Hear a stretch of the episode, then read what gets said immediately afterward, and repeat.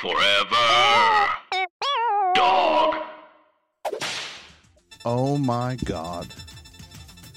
Can you believe it? Can you believe it? Tonight, there is the best show on a Tuesday night. Wrap your head around this one, baby. It's best show time. We got a live set from Deer Tick later in the show. The topic on the table who has the worst fans? 201 989 0012. We got a lot of stuff to do tonight. Get in on the action. Call now. Sit back, listen, relax. And I'll tell you now, it's best show time, baby. Play the theme.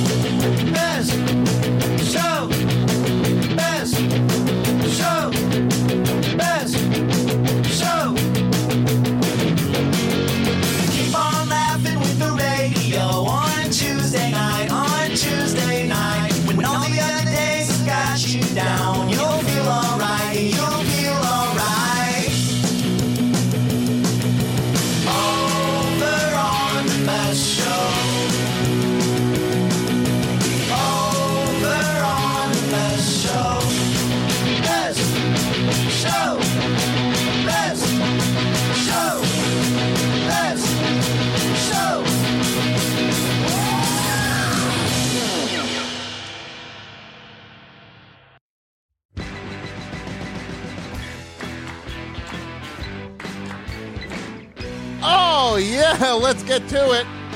Yeah, it's best show time. How's everybody doing? Here on a Tuesday night in July of 2023. And is it hot enough for you? Yeah, it should be because the planet is dying. It's on fire. That's why it's hot enough for you. But there are nice things to say about tonight, too, right? We got nice things to say. We just heard from the fall. Couldn't get ahead. I tell you, man. I just read uh, uh, Marky Smith's book finally, Renegade. Something else. Something else. How y'all doing tonight? Uh, we start off now and we say, hey, hey, ho, ho. It's time for the best show, right? That's the chant we do. I didn't do it. I'll do it next week. You know it's coming. The phone number 201 989 0012. The topic is who has the worst fans? And a lot of people thinking along the lines of music with this.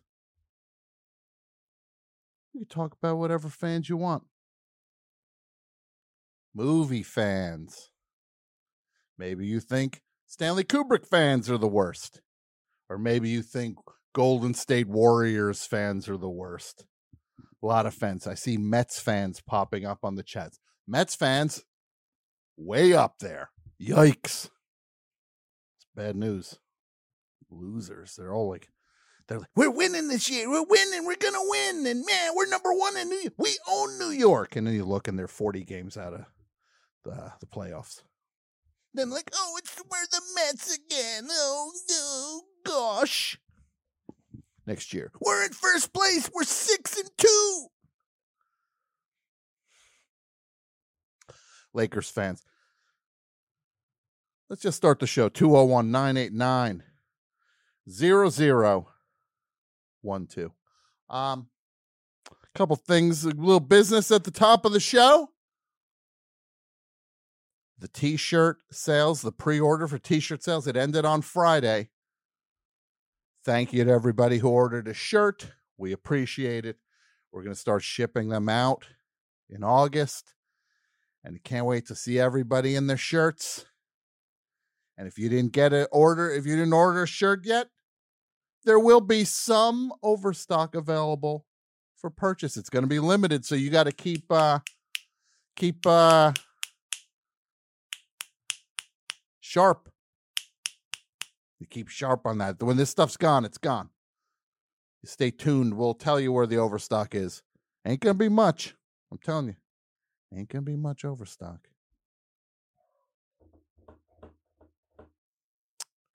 So, Later in the show, we have the band Deer Tick came by and played a session, amazing session from an amazing band.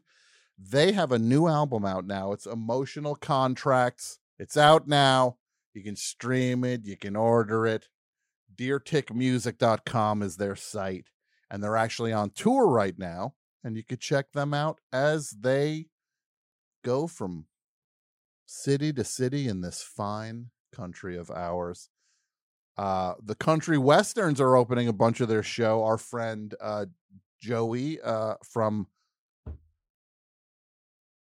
Nashville, Dukes. Everybody loves Dukes.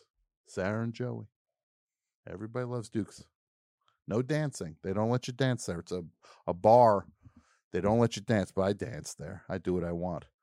I go there, I do the frug and the hustle. I do whatever I want. Nobody tells me what to do, right? A cop. I saw a cop at uh Coffee Bean today. He was giving me I looked I looked at him. Well, and he could just tell I didn't he could just tell what I was thinking.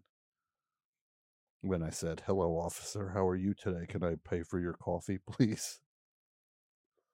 He knew I hated cops. When I started complaining about criminals and saying what a hard job he had, he knew I hated cops. Well, he just knew it. He had to take it. As, as he also took the uh, chocolate croissant I bought him. You have to take it. What are you going to do, huh, pig? Yeah? You going to eat this uh, breakfast sandwich I got you too? Yeah, I thought you were gonna. That's right.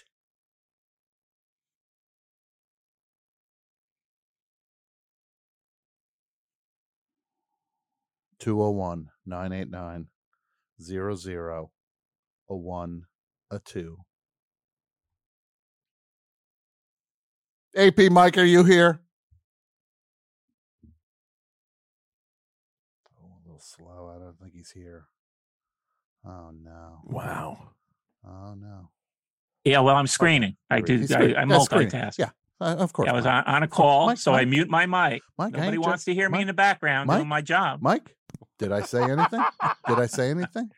It wasn't directed towards you. Oh, oh, oh, oh, I love this. Uh, this, this is what I come here for each and every week.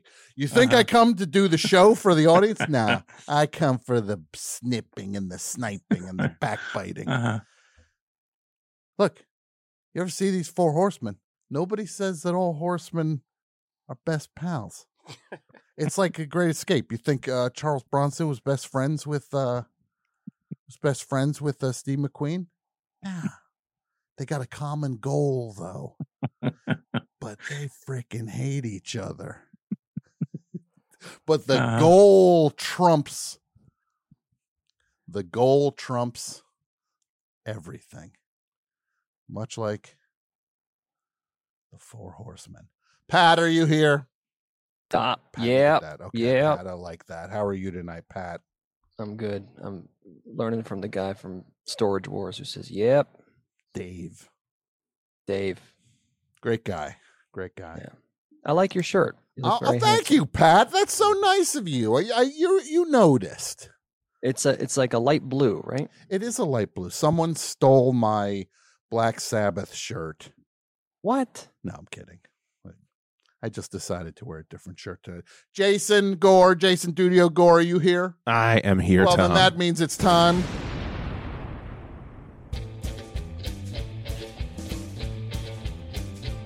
Well, when the good Lord made his mind up, he said, This mic needs more men. Four men. Horsemen.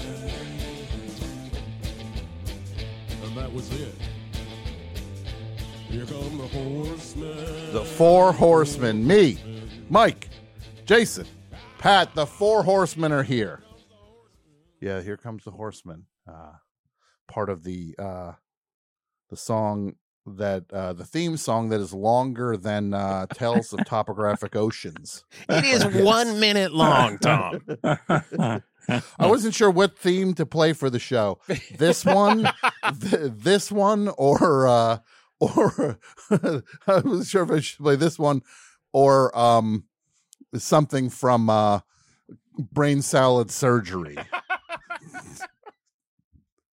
in terms of uh length. No. Uh, look, I love it. It's a great theme. It's a great theme. Everybody loves it. It's a great theme. So guys, what do we got? What's going on, guys? The, what's Feeling the- good. They're feeling good. Feeling great. Feeling great. Ooh, We, we have a new competitor, Tom. I don't know if you know about this. I don't. Tell me about this new competitor. Um, Paul McCartney will discuss some of his best known songs in his upcoming podcast, McCartney, A Life in Lyrics, debuting on September 20th. okay, well, bring it on.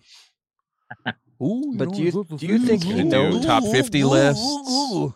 Ooh, ooh. He's going to do a Gary the Oh, Squirrel. yeah, good. Well, show. we got Gary the Squirrel coming in. Oh, Gary, how's it going? Ooh. But honest question: Do you think he knows what a podcast is? Oh, he down? has no Of idea. Of course he does.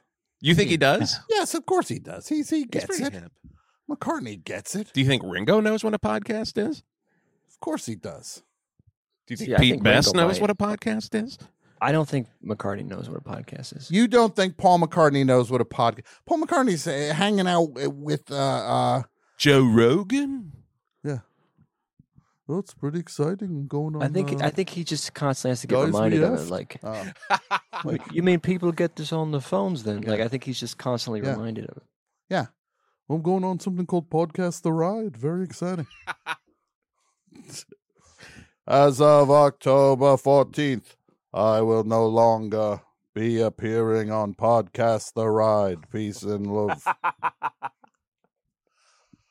I think it's going to be like a victory lap for him. you think so?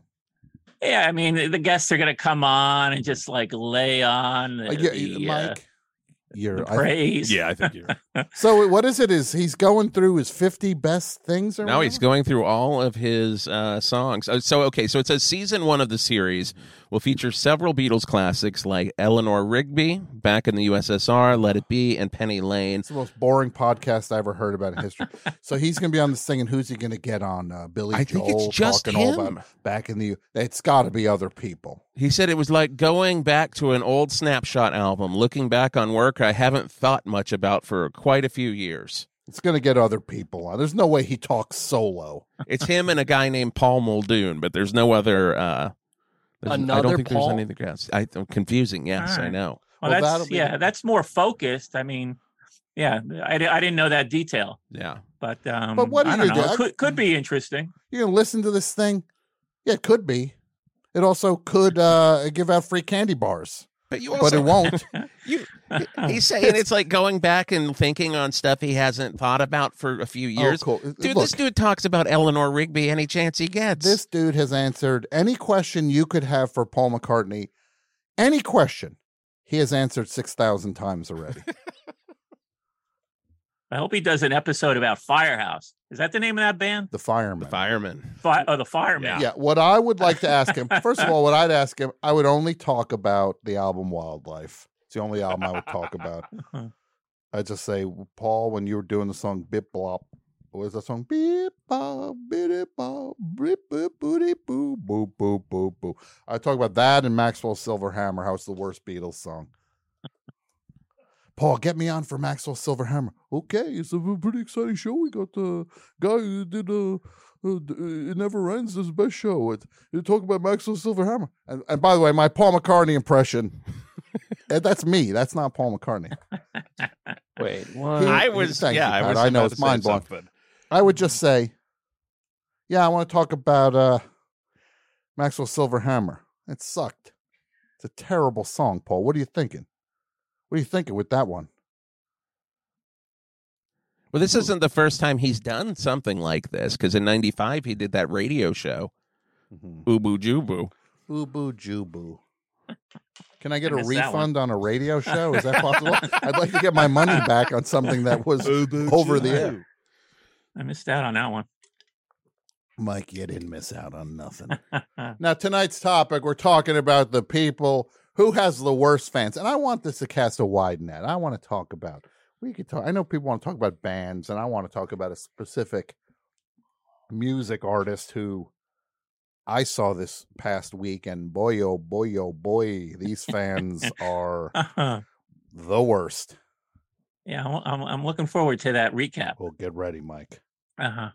No, I, I think the worst fans for me are the ones who are talking too much, you know, who don't when the Oh, when the music like comes that. You don't like that? Well, you you should not have been at the Greek seeing Neil Young. well, I've, I've run into that a few times myself. I mean, uh, I mean, I re- I've told this story about the guy who was smoking on the on the floor at the MetLife Stadium at a Springsteen. Yeah, when you were ready No. to throw down. yeah, I was ready to throw down. Mike was ready to throw down. Mike, Mike, if my if that went the wrong way, Mike's face would be up at every Springsteen show at the gate. Do not let this guy in. but I had a I had a really bad experience with a mostly because they were drunk, of course. Was uh I went to see Merle Haggard at Tramps Mhm. And I was relatively close, but I Mhm. was I was in with a bad group of drunks. That Okay. sounds like a small venue for him back in, Yeah. in those days. Yeah, yeah. Mhm. I, I forget what exactly year it was, but this was a while ago. That's interesting. And, I um, actually saw the Tramps play at Merle Haggard's house. they did Disco Inferno. It was pretty but these exciting. these people were so bad. I was like, uh, uh, am I am I am I going to be in the middle of a fight because people were getting ticked off? Look, usually and if the you got. Mike, if you get into a thing with these country people, you know what you do to get out of these country music fans? You hold up your hand, Uh-huh. your fingers out, you hold up your second hand, you go, How many am I holding up? That buys you a good five minutes. I'll keep that in mind. Because they team up and they're like, one, two, what comes after four?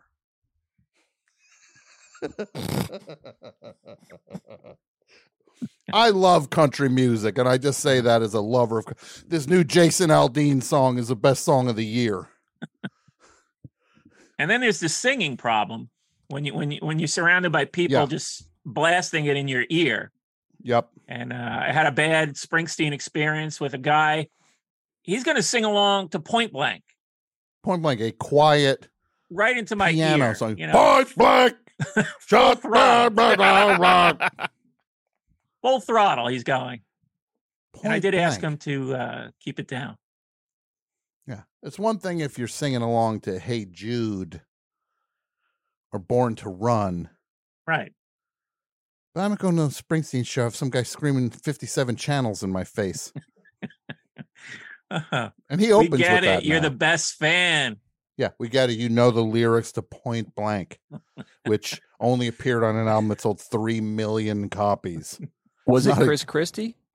Oh, man, Chris Chris Christie. I see Chris Christie one of these Springsteen shows. He might as well just follow Springsteen Uh-huh. around now. He's out front looking for a miracle. I'm looking for a miracle. I don't like Springsteen fans. I'll say that just from going to a lot of Springsteen shows. I don't like them. Sure. I what about them don't you like? What I- about him? they're just they're too rabid. Like lo- like something else. You can love Springsteen, but you know, don't let it like. I, I'm not a fan of people that like let things overtake them, like Star Wars or Disney. Mhm. Do you know what I mean? Sure.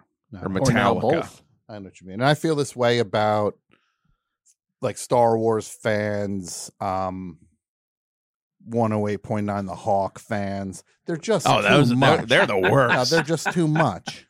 Egg for what fans?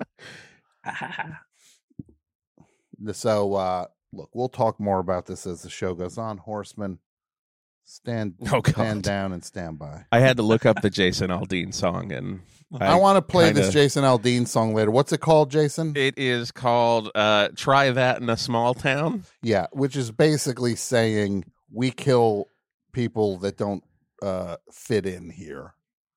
God, Try that in a small town. yeah, you know what I want to do? This guy, I want to go to that small town. This guy owns a club in Nashville. I want to go to that club. Like, I don't want to say what I'm going to do. I would just do. S on the floor. Let's just say what? Would you just like S on the floor? No, what am I, a dog? That's the first thing that popped in my head, and I'm like, I would do it.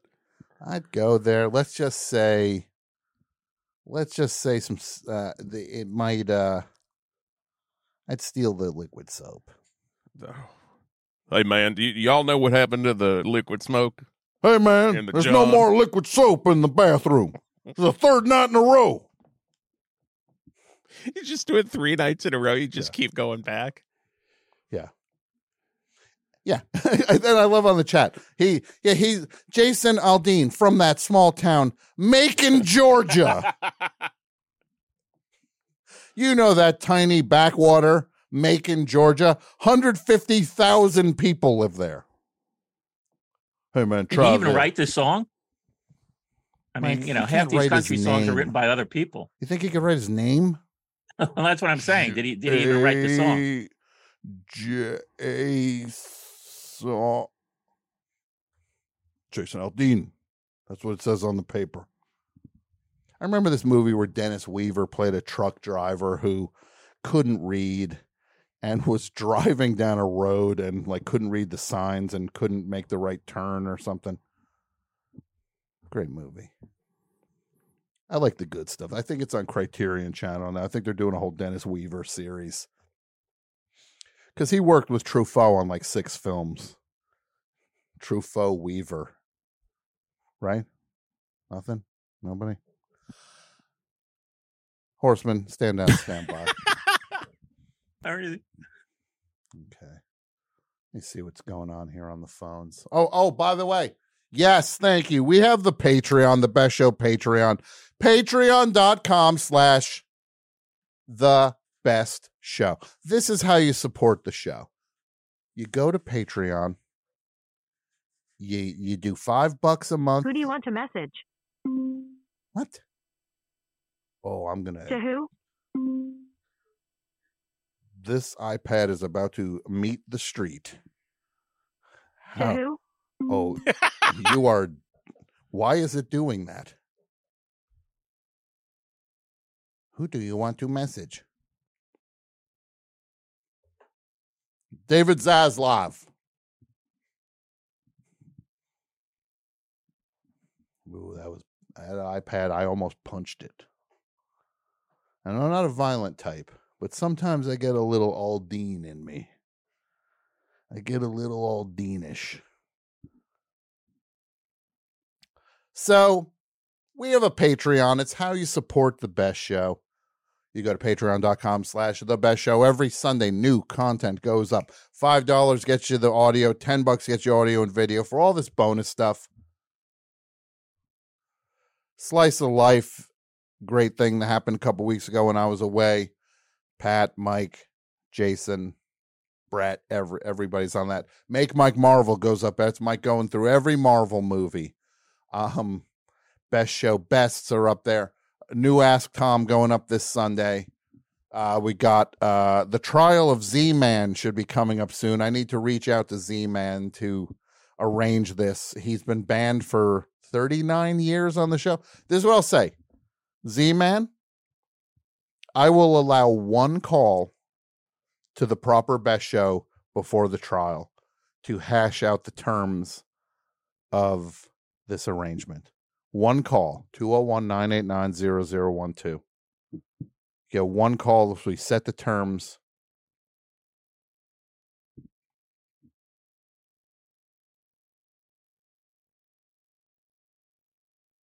Let's look at the chat. Oh, I, I like the old Tom. What? New Rubenesque coming up soon. Also, get ready for that. I tell you, I look at this chat, I want to barf sometimes. These are supposed to be the people on my side. I like the old Tom. New Tom, I don't like so much. New Tom, what are we supposed to do? Go backwards? So Benjamin Button? Get me a time machine then. I'll go back. You don't want me going back. It's going to be a multiverse, and there's going to be an old me and a new me and a tomorrow me and a this me. It'll be like the freaking Flash, and then you'll all be. See what you're all say then when the when we get flashed up in here. I finally watched that scene in the Flash, the one that everybody was talking about, like, oh, oh, the heroes come back. Is the worst thing I ever saw in my life. The worst. It was like Steve Reeves was, it was like, and then Nicolas Cage as Superman. oh my god, could this stuff be more more like self-referential to to a point like a st- DC fans on the list and Marvel fans, except for fans of Bridge from uh Ant-Man and the Wasp Quantum Mania. The only fans I like. Tavy, I get it. You like the current Tom. And I like the current Tavy. I like all Tavies. Let's go to the phones. See what's up. Okay, here we go. Hello, Best Show. Hey, it's Kevin, Hey, Kevin. How are you? Where are you calling from, Kevin? Atlanta, Georgia. Ooh, Aldean country. How's that? You proud? Yeah, you proud of your boy tonight? Uh, no, no, I, I, I'm just learning about that. That, that sounds horrible. He is. Look, I liked him a lot, and now I'm kind of getting off board. I got to say, can't get this cap to go on this British thing. shirts. I bought this bottle at the Greek theater, and it's like lining up to put the cap back on. It, it'd be easier to dismantle bombs than it is to put that cap back on. Oh, don't worry, it costs thirty-eight dollars for that bottle of water there, though. I'm trying to reuse it. To, I'm trying to save the planet, guys. So what's up, Kevin? Hey, so uh, worst fans. Yes. I uh, I have some. Uh, I have one musical artist and a couple of uh, um, writers. Uh, you want to stick to music or Uh, uh, uh, uh, Kevin, Kevin, anything. Did I didn't say music? I didn't say movies. Worst fans. What do you got? okay? Number one would be for me Ayn Rand. Ayn Rand fans because they are. Well, I mean, over the age deceitful of eighteen. Yeah, well, over the age of eighteen, you should know better. you should realize that caring about other humans should be a general part of your existence. Precisely. Yeah. Okay, Ayn Rand. Yeah. Anything else? You want another one? Oh yeah, yeah. Oh, Um, Okay. All right. Uh, oh, oh, this oh. would be gentlemen over the age of 60 that are still obsessed with Ernest Hemingway. Ah, so you're going the other way. So you have different markers for literature. Yeah. And why is that? Because they because they're because they're macho and they are caught up too much thinking about Papa Hemingway. Yeah. Yeah. It just, I mean, If I had a these are the guys that, that, that, that look like him and go down to Key West all the time and, Mhm. and just like, come on. If I had a time machine, I'd go back. I'd fight Papa Hemingway. I would. And you know I'd say to him? Papa, I love it when they call you Big Papa. And he'd say, What's that? I go, I love it when they call me Big Papa. And then I'd smash him in the face with a notorious B.I.G. CD. And then you know he would say, "What is this object? Some sort of sh- shiny reflective disc." Give me a drink. Give me a drink. And you know, I'd say, "Yeah, okay, here's a drink." I push him in the lake. Yeah, I push him in. I say, "Yeah, it's time for the old That man to good. meet the sea," and I'd shove him in the ocean. Right? Yeah. Look, I read one of his books uh, recently, like a, not recently, like a you know, few years ago. Was it for whom the bell tolls? Is that him? Yeah. Two stars. Uh what else we got? Put that on Goodreads. You like that, Mike? Um, anything else, Kevin? Well, uh, just to Oh, I did it too fast. Sorry, you were too quiet. Sorry, bro. Sorry, bro. Hello, Best Show. Hi, Tom. How are you? I'm good. I'm good. To whom am I speaking? This is Mike in Minneapolis, Oh, this is the Mike from Minneapolis, not uh, not the uh, giggler. not the giggler, Joey Chuckles, Mikey Chuckles. what did we say his name was now? Something about Chuck Klosterman. He has to call in as Chuck Klosterman now. And has anybody found me that clip of Chuck Klosterman saying Durf over and over again from that one audiobook of his? Now, he had a friend named Durf. Chuck, I love you. Should change that friend's name for the audiobook. Durf. What do you got, Mike? I was going to nominate Phish with a PH fan. Now, why is this? Why would you say Phish have terrible fans? 'Cause this, well, is, this is what I will would say. say because I think Phish have Uh-huh. terrible music.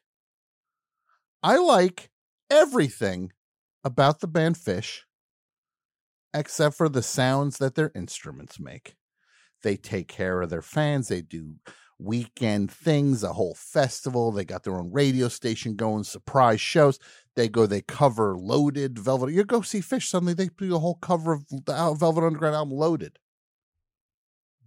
I like that except I don't like their music. It's like the Grateful Dead crossed with, like, literally barbershop quartets. They actually do barbershop quartet stuff on stage. But what about the fans? Why why are the fans? What what about the fans drives you nuts? uh, it's the fact that they are evangelical true believers who Mm-hmm. can only access life through the lens of their favorite band. I, I see what you're saying. You say once they sign up for Phish, they can't take in nothing else. Right. drives you And they the simultaneously have a victimhood complex because they know people don't like them and they know that their band is never going to transcend its genre or be as good as say like the Grateful Dead or something. I don't know if that's that much of a deal with them. I think they're pretty happy. I think these Phish fans are pretty happy. But if you if you push back on them in the least bit, Mm-hmm. they you know, I mean you were on the, you know, Analyze Phish podcast. I mean Harris was so desperate to get people to like yeah, his the late great. Harris would. I will say this: many people talk about the podcast "Analyze Phish" as being one of the all-time best, and I agree. It was one of the all-time best podcasts.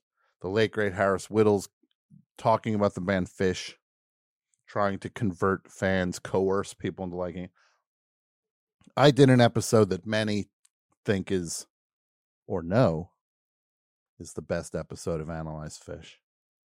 Am I going to argue with it? No, it's the best one. Harris, I got along with Harris, and uh, I I love music, and he wanted to win me over because Harris loved the best show so much. I met Harris when he wrote on the Sarah Silverman show. We were shooting on the Paramount lot, and Sarah Silverman said to me, "There's a guy who works on the show. He'd love to meet you." I met this young guy, Harris Wittels, sweetheart. Then I figured, then I learned who he was. Super funny, loved him to death. Greatest guy, uh, just so funny. Was such a true sweetheart. And then, yeah, and then I went on analyze Phish, and it was so much fun because he was really trying to get me to like Phish, and he'd be like, "You like the Who? Check this song out. 14 minutes." He literally said at one point, 14 minutes in, this song starts to sound like the Who. Well, if I listen to a Who song, it sounds like the Who from the first second. Why should I pick anything that takes 14 minutes to sound like something I'd like? Yeah, I loved him, Harris. Uh, what a uh, what a sad thing, but I'm so glad I got to do that podcast. The best episode of his uh, of his show, undeniable. You might be the best thing about Phish. Oh, that's the sweetest thing you ever said, uh, Mike from Minneapolis. well, my friend, the time has come. Can I add one more? Can I add Of one course more you can. thing Of about course this you can. What is it? What do you got? The fact that they are a plague on other fandoms, as if they if they decide that they like another band, they just descend on it like locusts and pick its corpse clean and then move on. Like what? Like how? how how's that happening? Well, they're currently doing it to the King Gizzard fan base. They have they have fully moved into the King Gizzard world. So you mean these jam band And, uh, fans slide over and they say, "Let's take, we want a new band to get obsessed with, and and and uh, we we make we anoint them to be our next band that we focus on." right? Yeah, I never got into No King Gizzard. I liked everything I heard. I can't. I, it's surprising to me that that's a super jam band kind of band, though. But I know it is. They play big places. I was just like, yeah, there's some Australian band, and suddenly they're playing huge places. I say, God bless them. Yeah, I initially wrote them off as like an OCs kind of rip off, Mhm. but I think they've they've gone beyond that. You like the OCs? I love the OCs. Mike from Minneapolis. Yeah. Stay tuned to the best show, baby. Thanks for calling.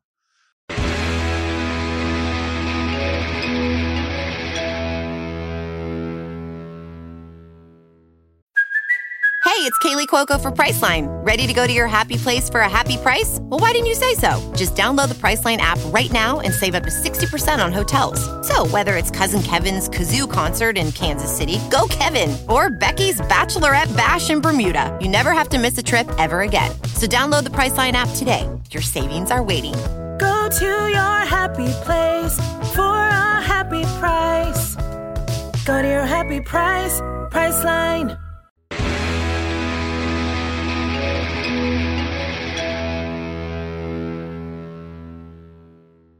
All right, let's see what else we got here. We got some hot phones. Hot phones tonight on the Best Show. Hello, Best Show. What up, Tom? Wade in Suedebridge here. How's it going? Good, good. Who is this now? Wade in Wade. Suedebridge. Wade and wh- which bridge are you in, Wade? Suedebridge. You've never been here? In Swede Bridge. Yes, I have. I've been through Swede Bridge. I've never stopped though. Suedebridge, like the like the footwear. Oh, cause okay, cause there's a Swede Bridge also, which is like a little Sweden kind of Oh. thing. But Suedebridge, Oh, I've never been there. What is that like? Have you been there? Is it is it snowy all the time? it isn't. It there is snow. I I've only driven driven through it. I've never been to Okay. Suedebridge though. It's pretty cool. You know, it's it's a happening place. We got a coffee shop now. It's pretty Mhm. nice. That's. Pretty sweet. I thought you were going to say it was Suedebridge, like the band Suede. Well, we do actually have Suede days here every every uh, August. You too. We do, yeah. Bernard Butler uh, has been here a couple times. Okay. Yeah, Very yeah, cool. And, uh, and um, we have a display on a permanent display. Um, I, I don't know if you knew this, but Brett Anderson, uh, in the early days of Suede, he would wear uh, these old ratty Van shoes. Remember Vans? You know the skateboard Oh, shoes. Yeah, yeah. He he would wear a pair. He'd wear a pair like Yeah. like a, for a long time. He wore a pair, a same pair or something. Is that what you're saying? Yeah, yeah, the the same pair. He would wear them for months and months and months, and he wouldn't go on stage without them. And uh, we were fortunate that he sent the, the vans over, and they're on permanent display in, in the in the uh, Suedebridge Courthouse. That's very cool, Wade. Yeah. Um, hey, I, I wanted to weigh in on the topic, if that's cool. Sure. Yeah, yeah, yeah. The worst fans. We're talking worst worst fans. All right, so uh, I think it was 1988. I saw Kiss on the Crazy Nights tour. Uh huh. And the opener was an R&B musician named Ted Nugent. Wait, an R and B musician named Ted Nugent. Hey, that's how he des- that's how he describes his music. Uh, You know, he does. He does talk about that that guy thinks because he is from Detroit that somehow he is because he's from a city called Motown. He thinks he's like has something in common with the music label Motown. Oh yeah. Well, he, he's also said he's black. Hmm. Well, I have news for him. He's not. I agree. I agree. Yeah. So this leads me. This Yeah. leads me to where we're headed. We're headed here. Yeah, So, what's that, Wade? uh, uh, so I see this show at the old Newbridge Arena, and um, Ted was supporting his then current album, "If You Can't Lick 'Em, Lick 'Em." Mm-hmm. Is that the one with the uh, the lady boxer on the cover? Yes, yes, yes. He's all oiled up, and of course, who could forget the first single from "If You Can't Lick 'Em, Lick 'Em"? Uh, I I don't know what it is. Oh, it was called "The Harder They Come, the Harder I Get." Why? God. Oh, Ted. How much of that did you have to bleep? I heard a massive pause. I bleeped. I'm still bleeping it. I still might be bleeping Oh, it. no. Wade. Wait, I stopped Oh, bleeping it. I stopped bleeping it. ah, ah, okay. So, um, at that show, there was this guy who I could only describe as a biker mutant. Um, Okay. Do you do you happen to recall the Lisa Jane Persky vehicle, uh, "Kiss Meets the Phantom of the Park"? yes, I would describe it more as a Kiss vehicle, but maybe not a Lisa Jane Persky vehicle. But that's fair. Yeah, they're in it too. Kiss, yes, Kiss are in Ki- Kiss meets the Phantom of the Park. Yeah, yeah. Yeah. Um, so um, this guy in the crowd looks just like the leader of the gang she was in in, in the movie Chopper. Remember Chopper? From the movie? I don't. I don't. I don't. I haven't seen it in a long time. Oh my God. Okay. Okay. Well, Lisa's iconic line about Chopper was uh, "Chopper don't like that." So um, Mhm. anyway, so okay, so um, just before Ted Nugent goes on, this mutant guy, he's parading around the arena with a giant piece of poster board that says, "Hey Ted, play Strangehold." Which is a spelling mistake because he has a song Stranglehold. He misspelled Stranglehold on the sign that he brought from home. Hey Ted, play Strangehold. Yes. So he he is walking up and down every aisle on the floor, making sure everyone sees it, Mm-hmm. and everyone's just kind of like, "Oh yeah," yeah. and Uh-huh. no one really says anything. And then um, a, a few songs into Ted's set, everyone's watching as the mutant guy walks right down the center aisle and gets in front of Ted, and he holds the sign in Ted's face. And we're all just waiting for what Ted's gonna do when he sees the spelling. Yeah. And uh-huh. to to his credit, Ted looks at the sign, shakes his head like he's just eaten something weird, and and you can hear him go, "What?" That's the And best the guy thing. just kind of sli- and the guy did what? He it is. Yeah. The guy kind of slinks off, and I Uh-huh. didn't see him again until the, until maybe the last of Kiss's songs. I look over, and he's standing on a pile of folding chairs, stomping it. Uh, and do you think the music of Kiss was inspiring him to do that, or was it anger over the misspelled sign? I think underneath it all was anger about the misspelled sign. I Yeah. Hey Ted, play so. Strangehold. Play Strangehold. Do you remember what song Kiss were playing when he was stomping the chairs? Uh, it was probably by that point. It was probably uh, shout it out loud. You Sure. you've got to have a party. Yeah. Is my motto. Yeah. I mean, one of the things I like about a Kiss concert is that Paul Stanley will go backstage and he'll ask people, what's the local drink here in this town? Right.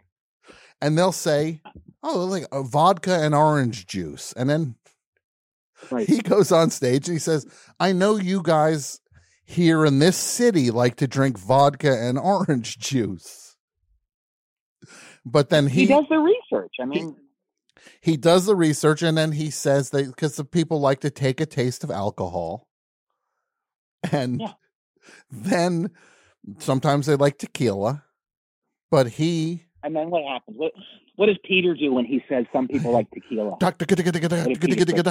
like some like Yeah. covert Um, light yeah, lightly racist like maybe like well, no, no, it's just you know, it's it, it's a Mexican sound.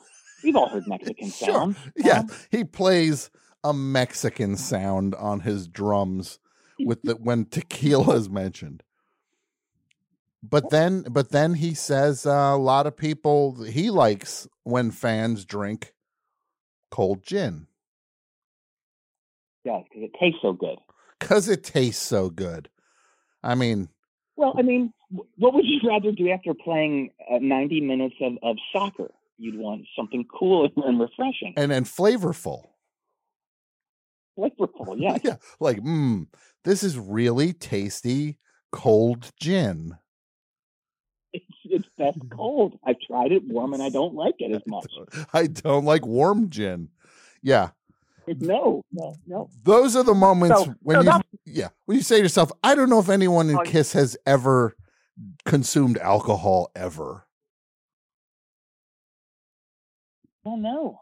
Um, i don't know but that it- my wade i appreciate that story about seeing ted nugent live that's very funny Thank you. Um, hey, look, I, I, I want to say this uh, to, to get serious. I, I know it's a tough time for you and all the writers out there, and I just want you to know that I send my support to you and, and everybody on the on the picket line there.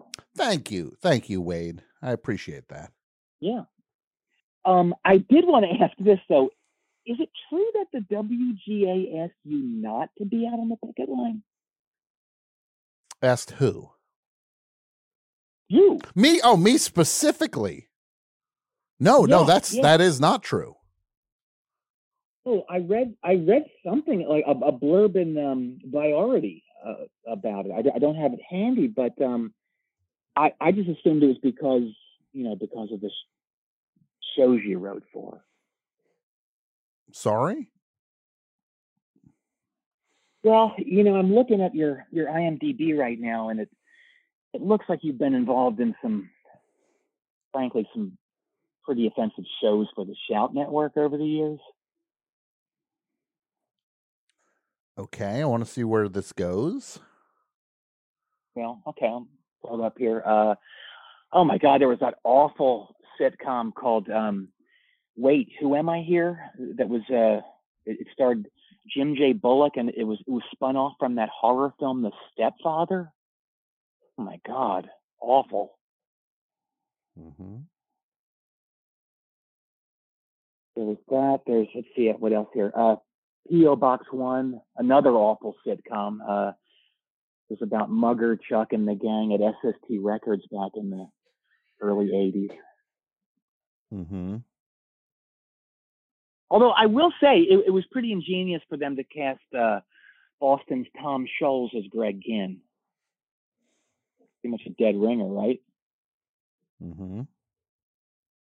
Yeah. You know, scuttlebutt from the set that I, I read over the years was that um, Tom Scholz was a pretty terrible actor and he, he couldn't remember his lines. So whenever he was on screen with dialogue, um, he was always engrossed in a copy of that fanzine Flipside. Remember Flipside? I do. I do remember Flipside. Yeah.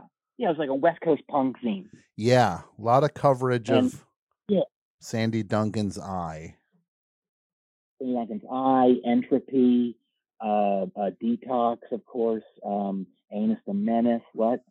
Um, so, so he's um, he's always engrossed in a copy of Flipside, and his lines were written in the magazine, so he would never look at the person he was speaking to while they were doing the scene. So, like, it, he, his face was just engrossed in the magazine because he was reading his lines. It, it was like Paul Metzler's speech in election.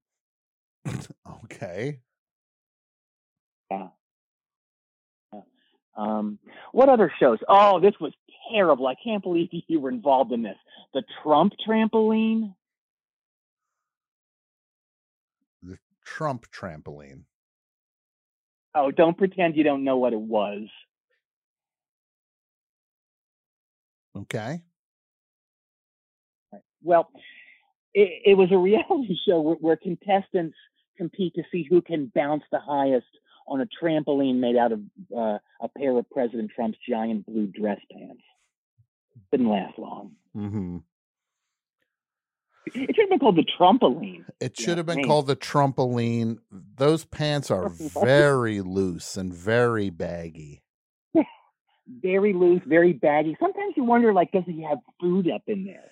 It's like if you've ever gone to get a suit and they first just put the suit on you, then they have to take it for alterations. It's like he just said, "No, I'm good," and he walked out with with the very loose suit before they before they made any adjustments to it. No, no adjustments. They didn't really do anything to it. Um, oh wait! Oh my God, Tom, I'm sorry. This is the IMDb for Tim Sharpling. Yes, I was waiting for. Oh, Yeah. okay. Sorry. Well, are are you related to him?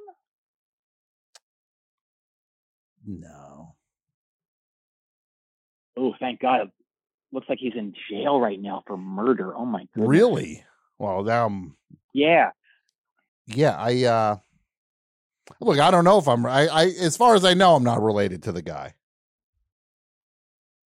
Says here says he he came unhinged and exsanguinated his landlord in 2019. Oh my goodness. Well, that's brutal. Exsanguination is no Yeah. joke. It really isn't. It No. really isn't, and it it, need, it needs to be better better understood. Yeah, I mean I wouldn't say it's impress. it's really a commitment though. It's not impressive.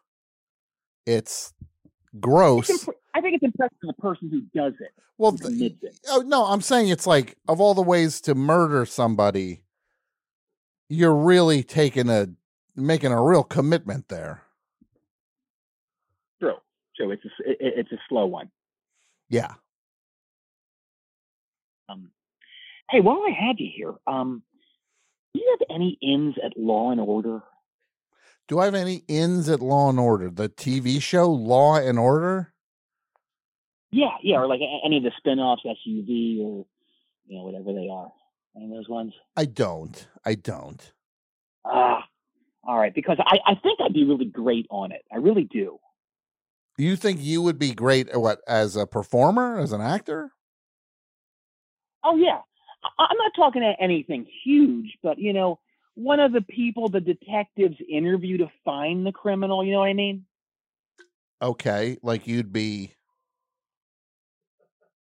Well, like I don't know, just off the top of my head, I'm uh, let's say I'm running the New York ma- Marathon, mhm. and I don't know, uh, Lenny or Mariska Hargitay, they come onto the course I'm running on and they start interrogating me about a murder suspect who was on my running team, something like that. Yeah.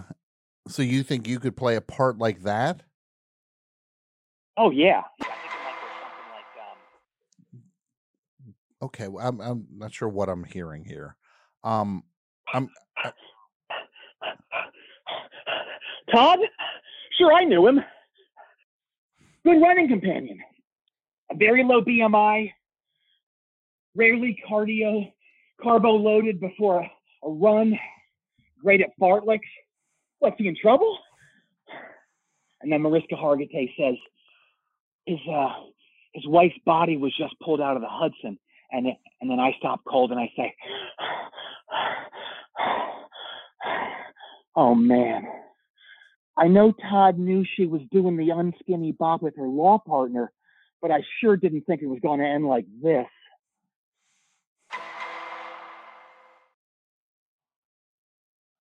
Something like that. That sound. What is the sound going on here? How is that happening? I don't know. You tell me. No, you tell me. Well, that was. uh, I gotta say this, Wade. I've heard worse acting than that. See, I'm pretty good. I I gotta say, you're not bad. Yeah, yeah, yeah. I think yeah. They always talk about the walk and talk on that show. I'm gonna do the run and, and talk. So you'll always be running, Yeah, yeah. I mean, if if I can get recurring roles, yes, absolutely. but Yeah. always as a my- runner. My, age could be.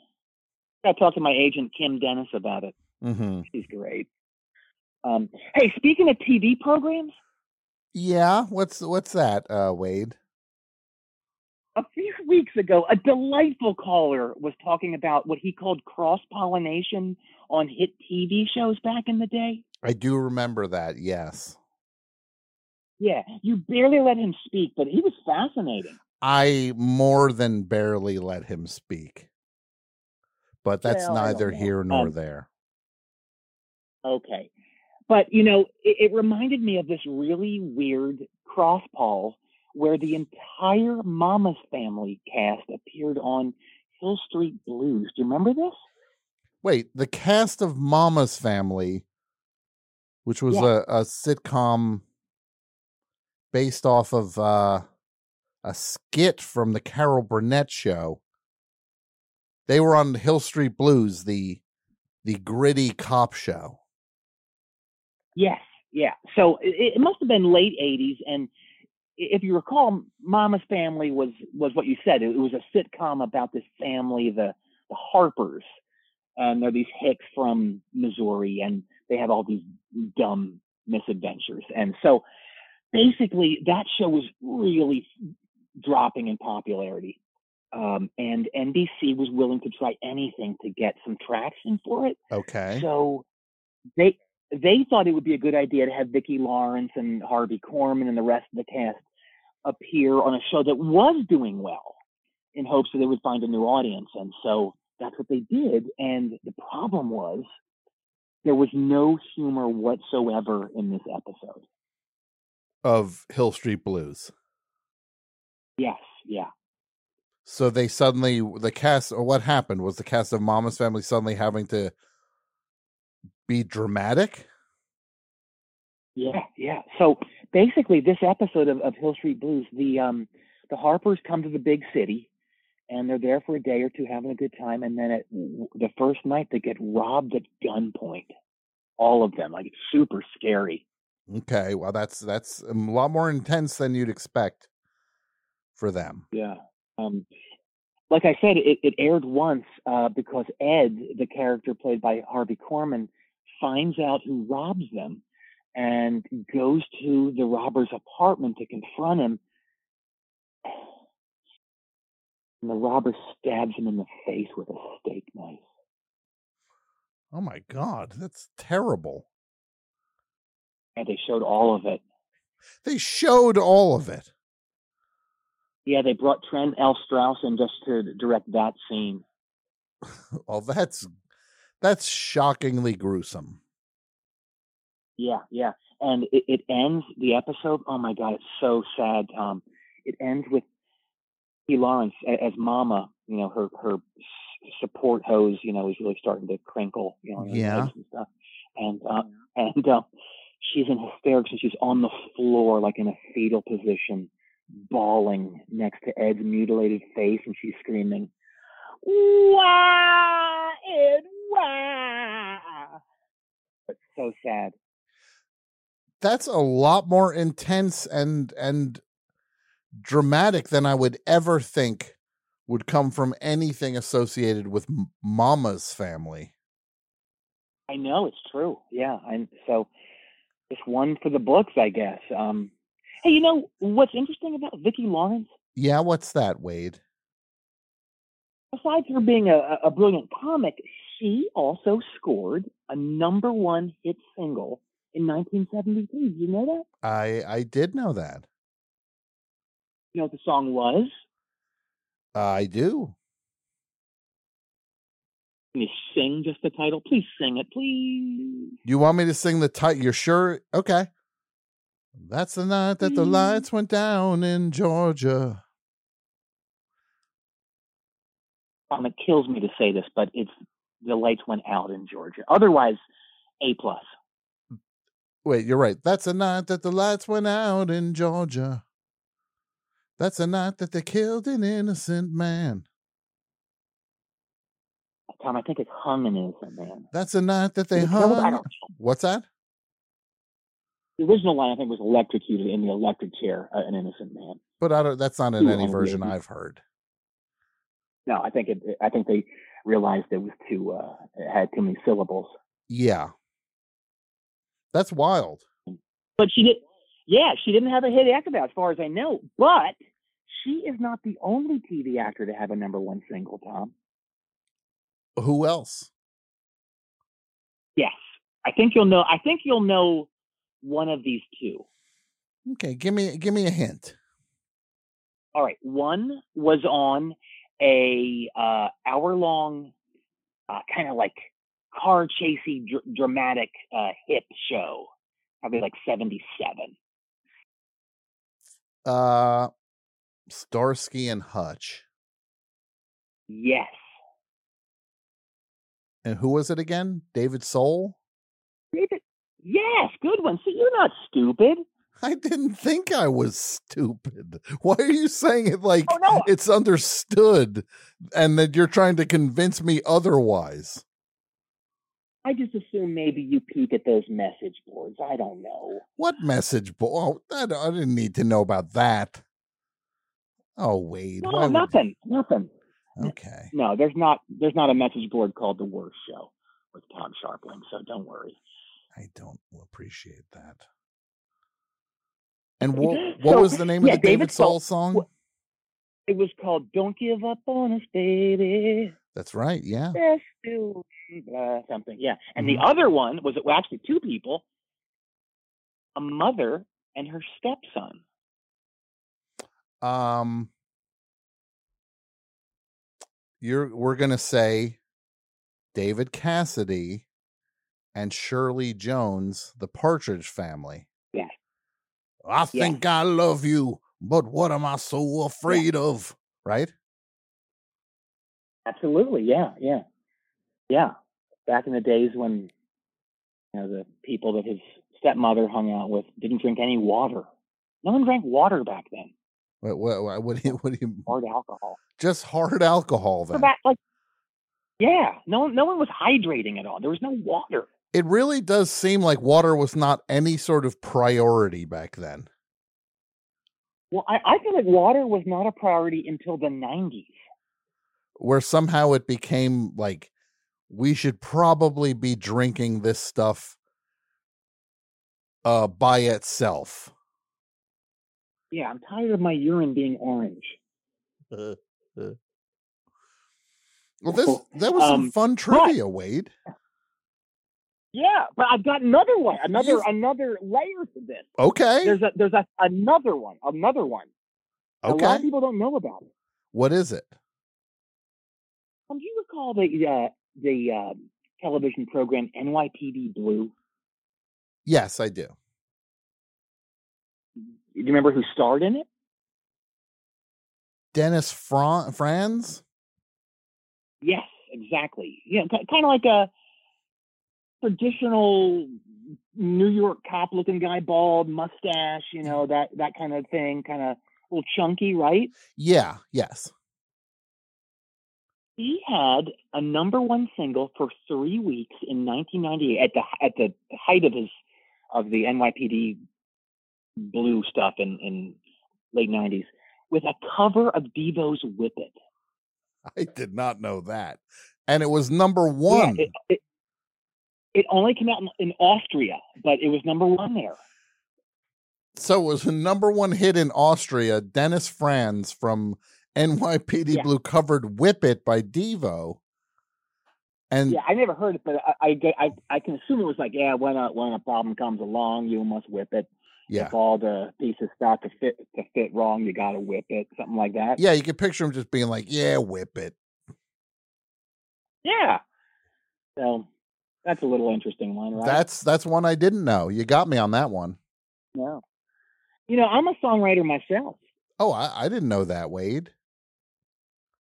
Oh, yeah, yeah. I'm um I'm working on an interesting power pop meets soft punk tune uh right now in my little studio here. Um I I don't want to, you know, tell you too much of it, but uh uh the chorus is um.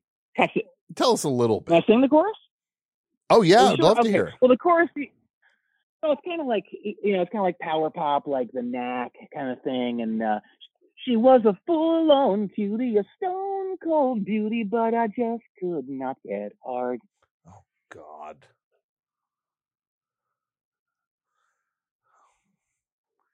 I mean, I know, I know that's pretty con- controversial lyrically, but the, the the album I'm doing is kind of a musical chronicle of my relationship struggles. Yeah, it sounds like you might have some relationship struggles there. Oh yeah, the album the album is called "Hey, That's on Me."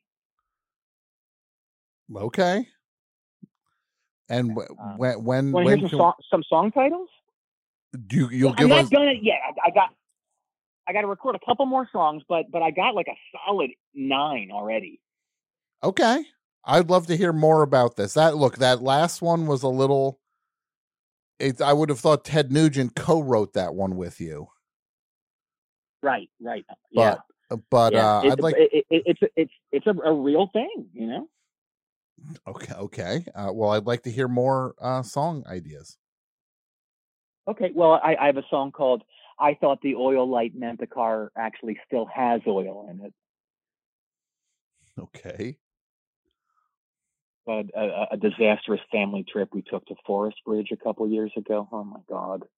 Where someone who who thought that the oil light meant, hey, there's still oil in this car. Somebody did, I guess. Yeah, was it you? Yeah, it was me. Um, what else is on here? Uh, song called. Um, wait, did I not pay the electric bill? Okay. It's a little There's a song called. Uh, little bleak. song called three three. Yeah, song called Three Kinds of Shard. There's at least three kinds of. of is it chard or shard? I still don't know. I've heard it both ways. Uh, there's another song called "I Thought You Picked Him Up from Soccer Practice." Oh, that's Um, really depressing. Yeah, well, wait till you get to this one. Ready? Oh, I'm ready, Wade. Called re- "Reading in the Other Room" on our anniversary. Mm. Oh, it's so sad. That's a so sad sad. one.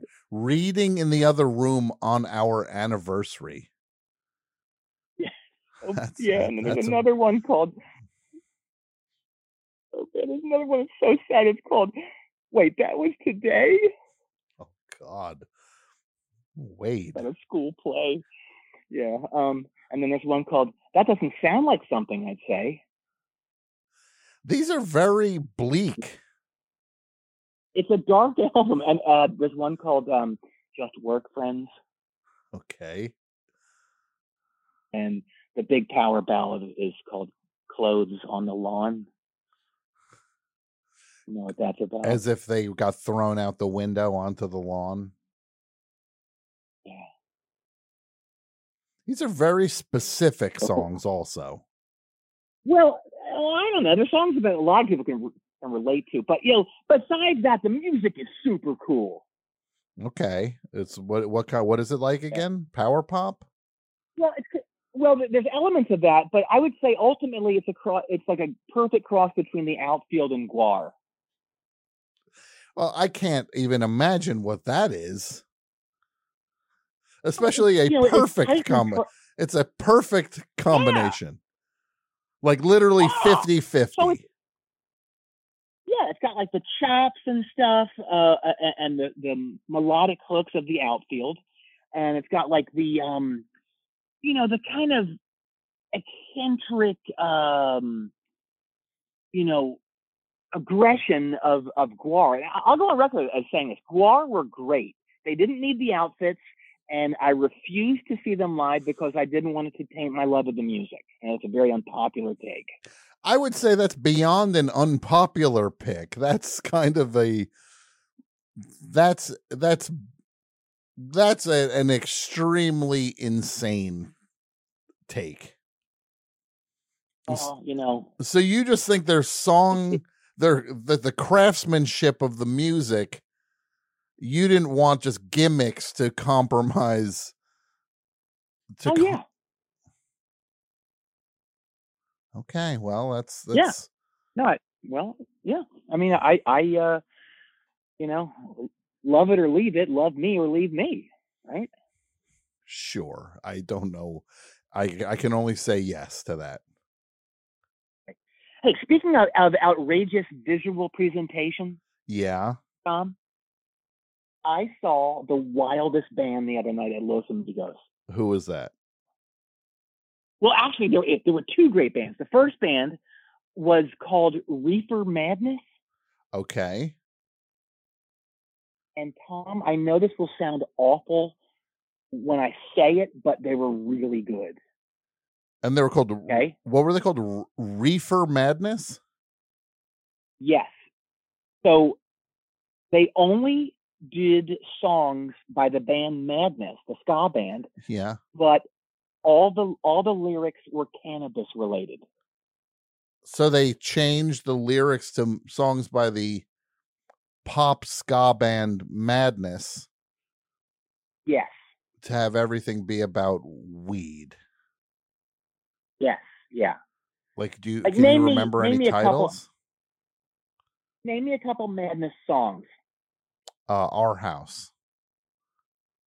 They had a song called Our Pipe, Okay. House of Fun. House of Weed, One Step Beyond. One Step Beyond My Bong, Um, Baggy Trousers.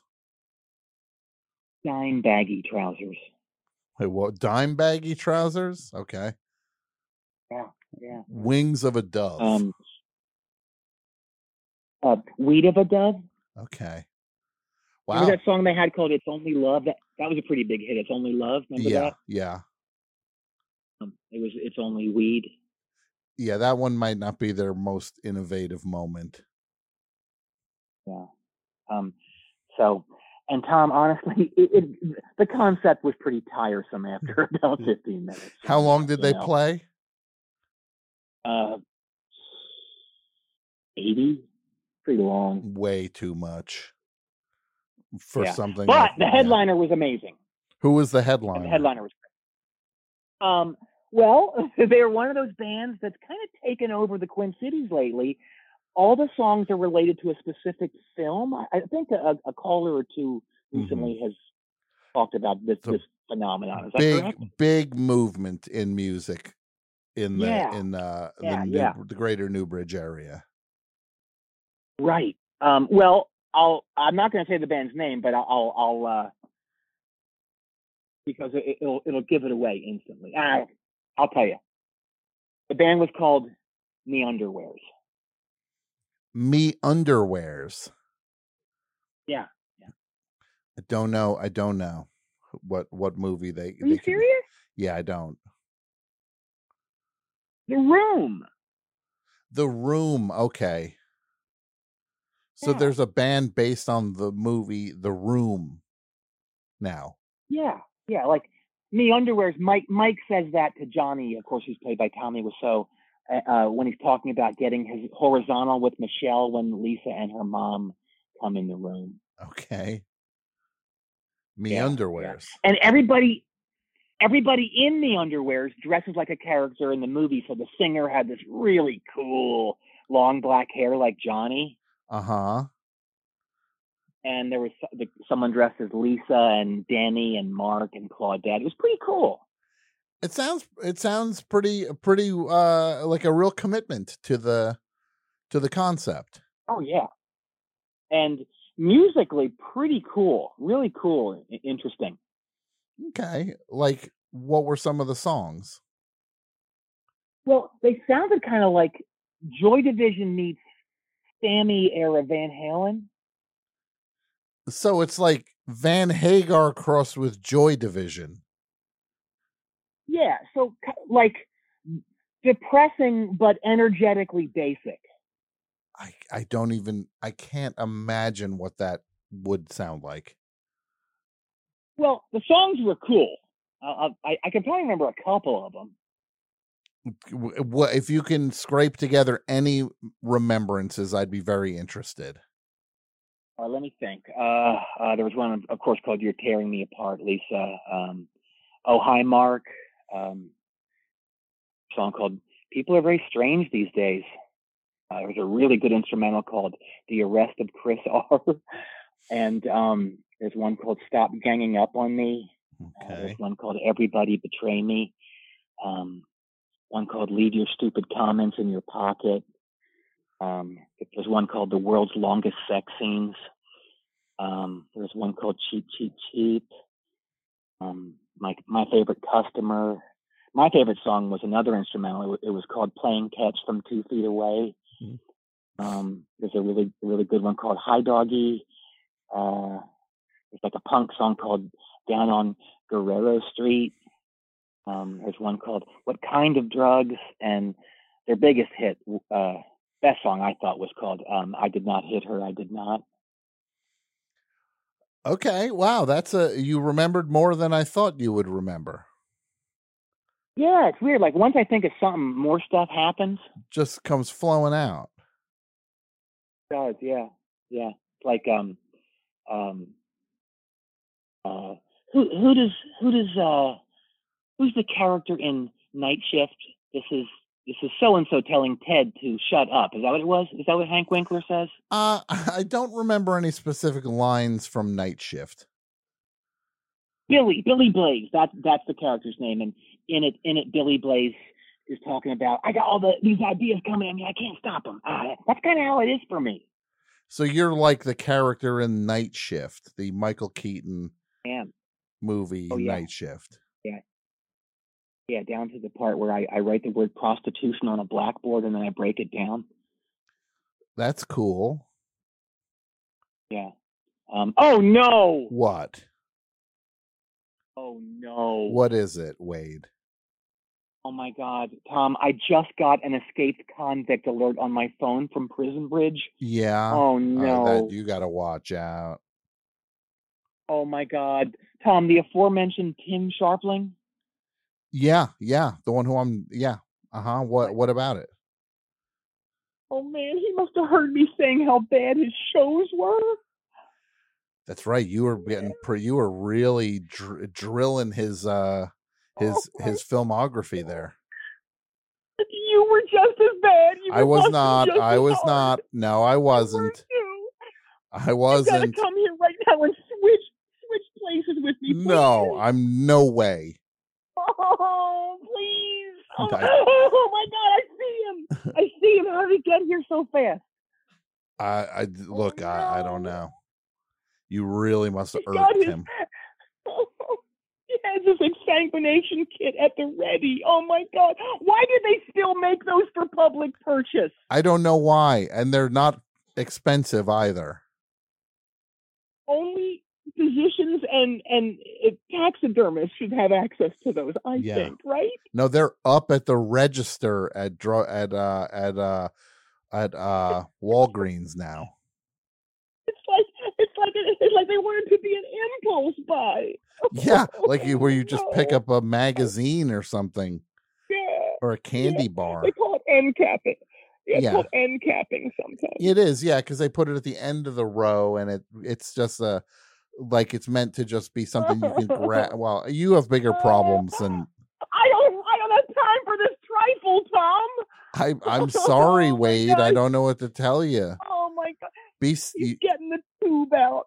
well. Oh why are God, yeah? Tom, I oh, I just hope I'm able to attend this super cool show at the Metro in Chicago on July 30th. Wait, what is oh this? Tell me that. What is it again? Oh, oh man, Jason Narducy and Michael Shannon.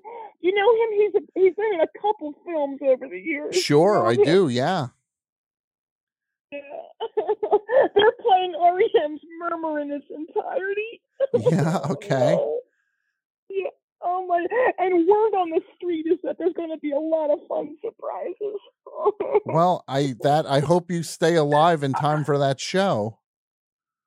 Yeah, I heard the kid from Psychotic Norman's playing drums, and he's using two rack toms, which is very rare for him, and tickets are going very quickly. That sounds like you don't want to miss out. It sounds like you might miss out on that. I might. I think I might because Tom, you know what? What? Tim's lining up 30 cups for which will contain my precious blood. Oh. Uh, I wish you the best of luck, Wade. Thank you. Oh, okay. I'm to see if I can stay alive. Please try. I want you to make it to that show. All right. Bye bye. Bye bye. Wow. Wow. How about that, huh? How about that? Who said how about that? The great Mel Allen would say, How about, is that right? Baseball? I don't like baseball. All right.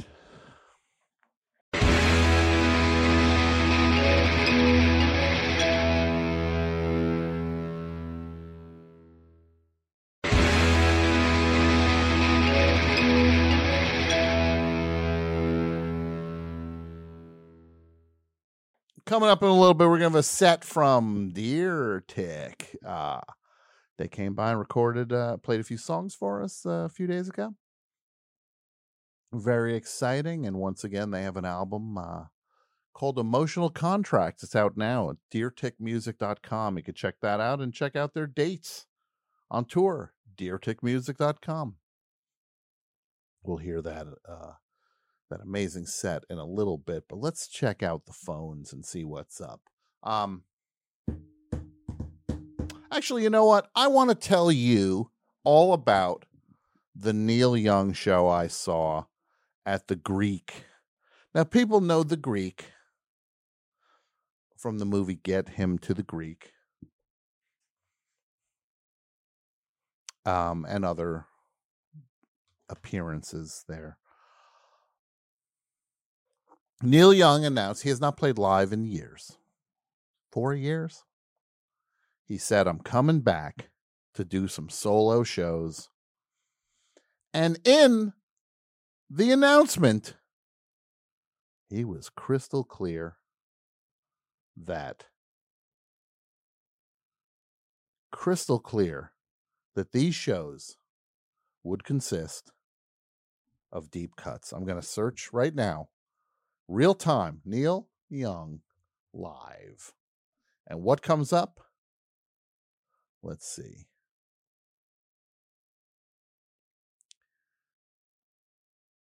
Neil Young announces tour playing songs he's never played live before. In the headline, oh, let's find another article here. Let's see another one. Let's check news and see what comes up. He's actually playing the Roxy in uh, September. Who's going to get me into that? Somebody get me into that. I'll give you a best show sticker if you get me into that. Over at Stereogum, Neil Young announces West Coast tour featuring songs he's never played live. The word is out. He was ex- explicit about this. He said, He's going to hit the road. He made sure tickets could only be resold at their original price. He said the show would be solo acoustic and 80% of the set list would be songs he's never played live, is what he said. Told you right off the bat. Primal Life. If you've got love, he said he's going to play those. So, Primal Life? You did Primal Life? What is that on Sleeps with Angels? What? Is that on uh, uh, Mirror Ball? I can It's one of the 90s. Oh, yeah. He told you this was not going to be a hits tour. Apparently, that news did not travel to the dimwits who showed up at the Greek last Thursday. We show up at the show, get there early. It's me and the lovely Julia, her papa, and uh, my friend Nick Thorburn frontman for Islands, who have an amazing album coming out uh, in September, uh, August or September. And they're going to be on tour September, October. We'll talk all about that with Nick very soon. We get to this show. This show, you'd think they were doing a taping of Wheel of Fortune at the show when you saw how old the people were. This show.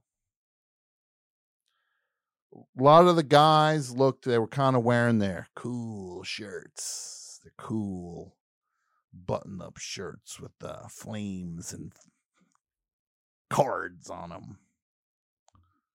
And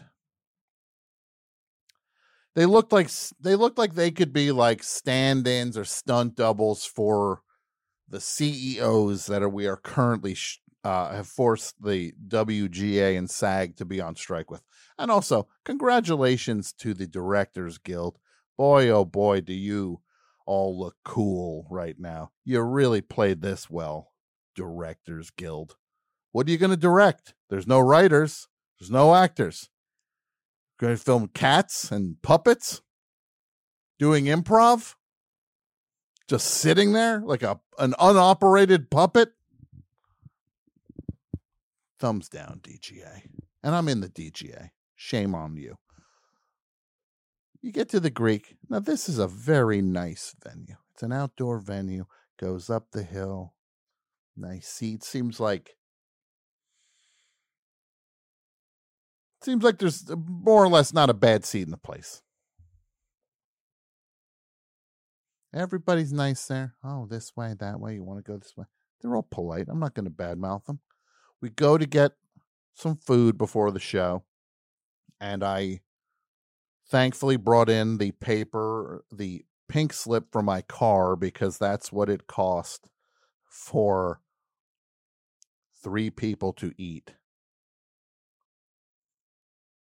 And I don't have a car now. The Greek owns it, but I was able to get three hamburgers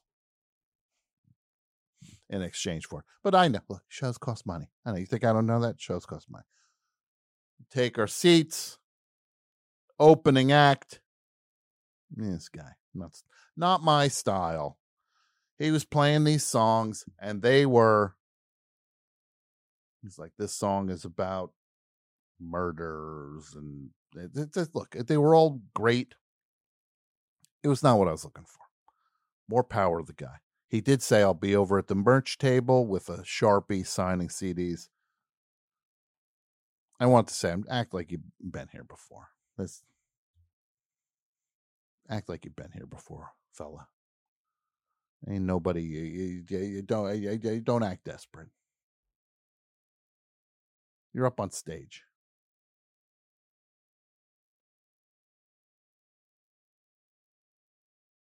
Neil Young comes out. Place goes nuts. Everybody's excited.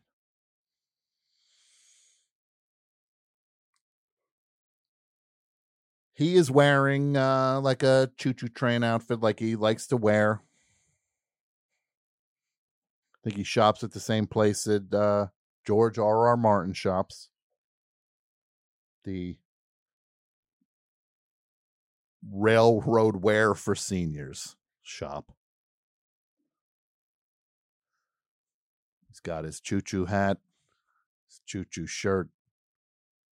And this is my hero, Neil. Don't think I'm like making fun of this guy. I love him to death. I was, I felt so excited to finally get. I never thought I was going to see the guy again. To be honest, I never thought I'd see Neil, see Neil Young live ever again. Here he is, solo, playing songs. It's him. It's his whatever instrument he's playing. He had pianos, keyboards. There was a pump organ, guitars, electric guitar, acoustic guitar. It's the instrument, his voice, which was great. He, he was in great voice. And that's it. And us listening, or it should be us listening. Apparently not. Everybody claps. He comes out. He plays. What did you play? I Am the Ocean from the Mirror Ball album. Solo guitar. Great. Loved it. This audience could not hang with the fact that he wasn't playing hits. Within two songs, there's a guy in my row. Old man. Old man. Kept yelling for old man. Old man.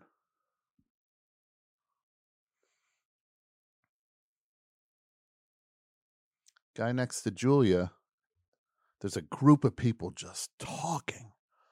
Like just talking like you'd think they were at home. I don't know if the pandemic did it. I don't know if this theater it draws the worst of Los Angeles. Everybody who's saying, "Oh, everybody's moving out of Los Angeles." Not enough yet. Keep moving. Keep going. Blah blah blah blah blah. Imagine you're uh, listening to the Young play. It's a privilege.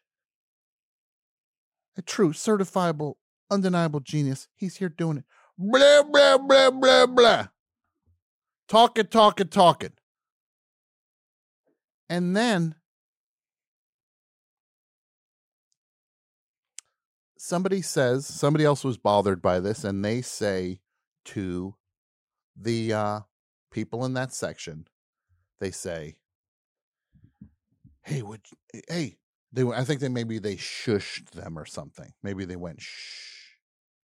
Um, and this person said back, very cool person, very measured, normal thing to say back to someone. Um, I'm trying to find the exact quote here. They said, I'll be as loud as I effing want to. Just imagine that.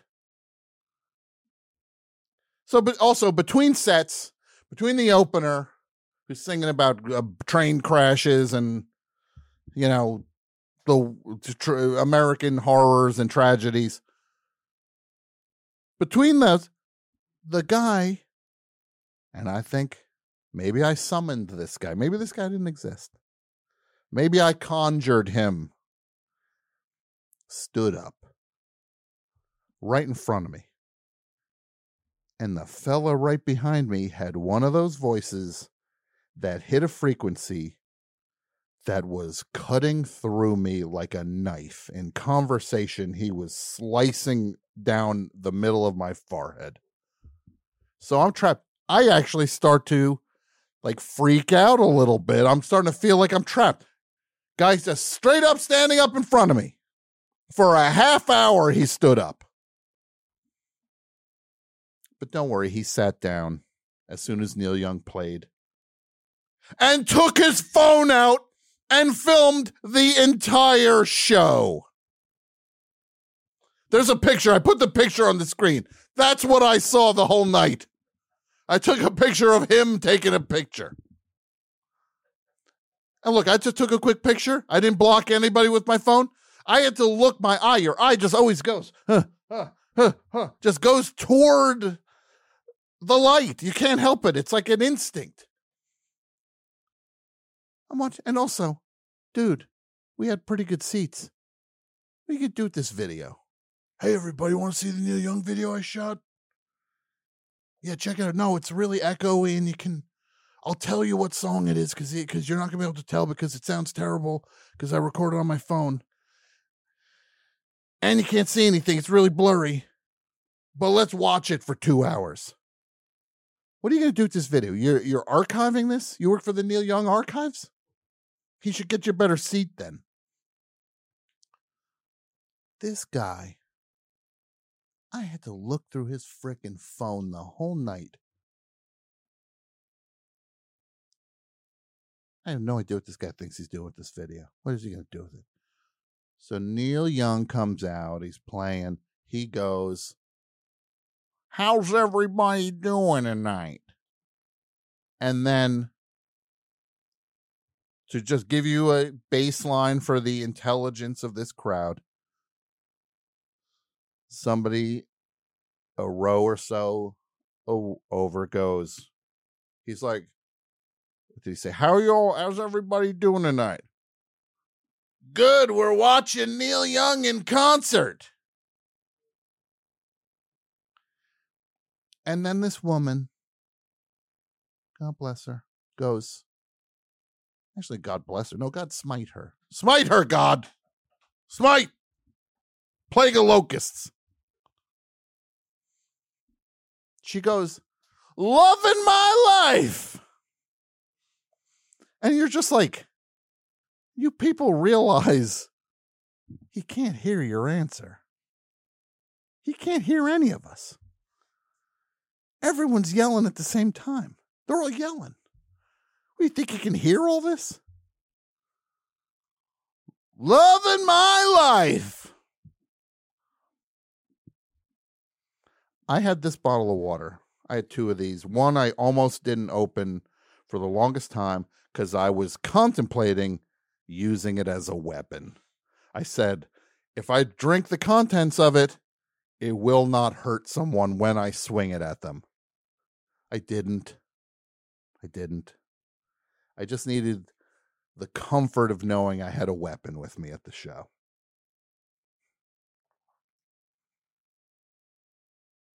And then it starts. Woo! Any quiet moment. I understand you're excited about the show. You're excited. This is not people excited about the show.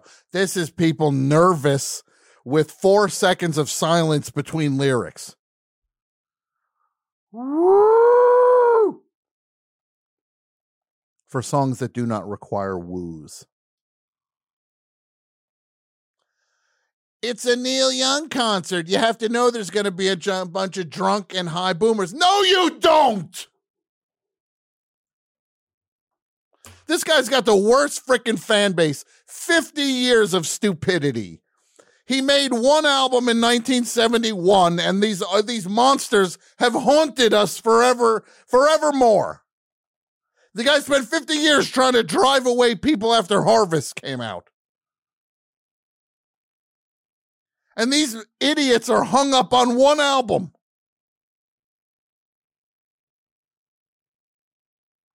He's playing the songs, and I'm loving it.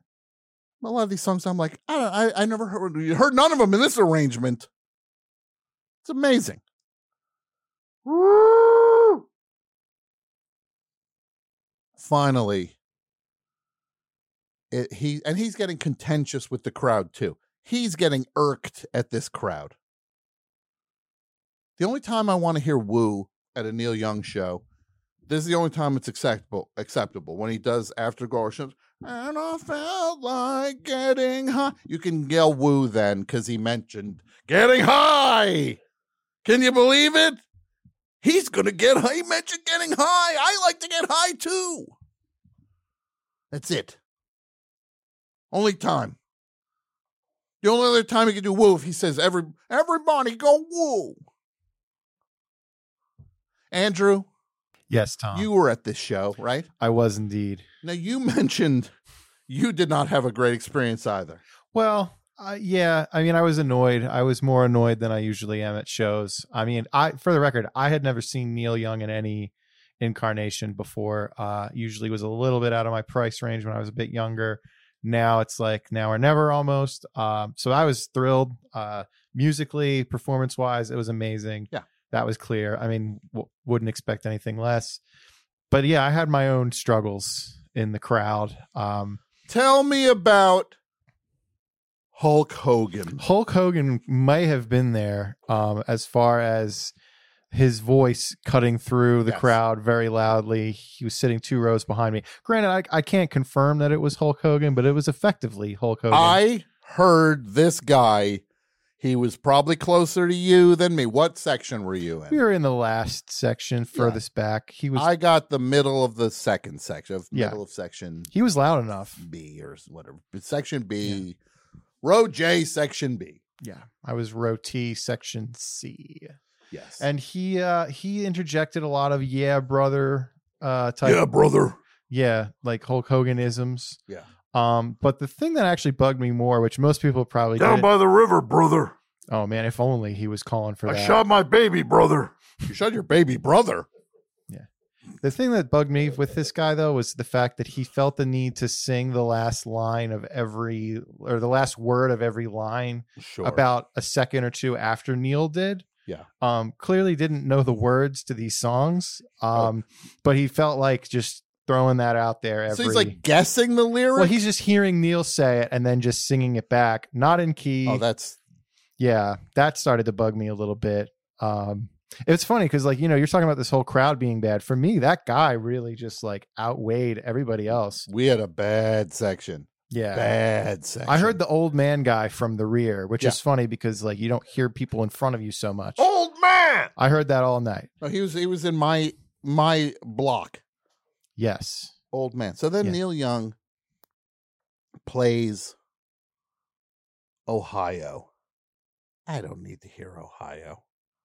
Apparently these dimwits did. Finally, it's something we know. And I thought he was funny too, didn't you, Andrew? i did i was laughing a lot he had uh he's you know he was just in he was having a good time with everything i think He was saying stuff like he's like, This is the first place we played the Crosby, Stills, Nash and Young. I think. like yeah he would just say stuff like he would say, "I got this piano. This grand piano was uh went to a piano shop, if you can imagine a piano shop, and uh this was the cheapest one in the whole place, and they said it was in a fire, and the, that the baseboard was." Burned in the fire and you're gonna have to change the baseboard you're gonna have to change this and that so i bought it and uh still getting around to changing that baseboard like so I thought he was very funny. yeah But he was didn't he seem like he was getting cranky? Like at one point somebody gets up, he's like, Where are you going? He's like, Where are you going? You're you're waving at me all night. Now you're leaving? Like he was getting mad yeah at them. oh man He's like, I'll do the talking. Like he was getting crabby. Yeah, a lot of us were, I think. Yeah. Uh, it was, yeah, I mean, honestly, LA, sometimes I wonder how much of it is LA, how much of it is like a certain entitled section of a fan base. You know where he would never get a response like that? Uh,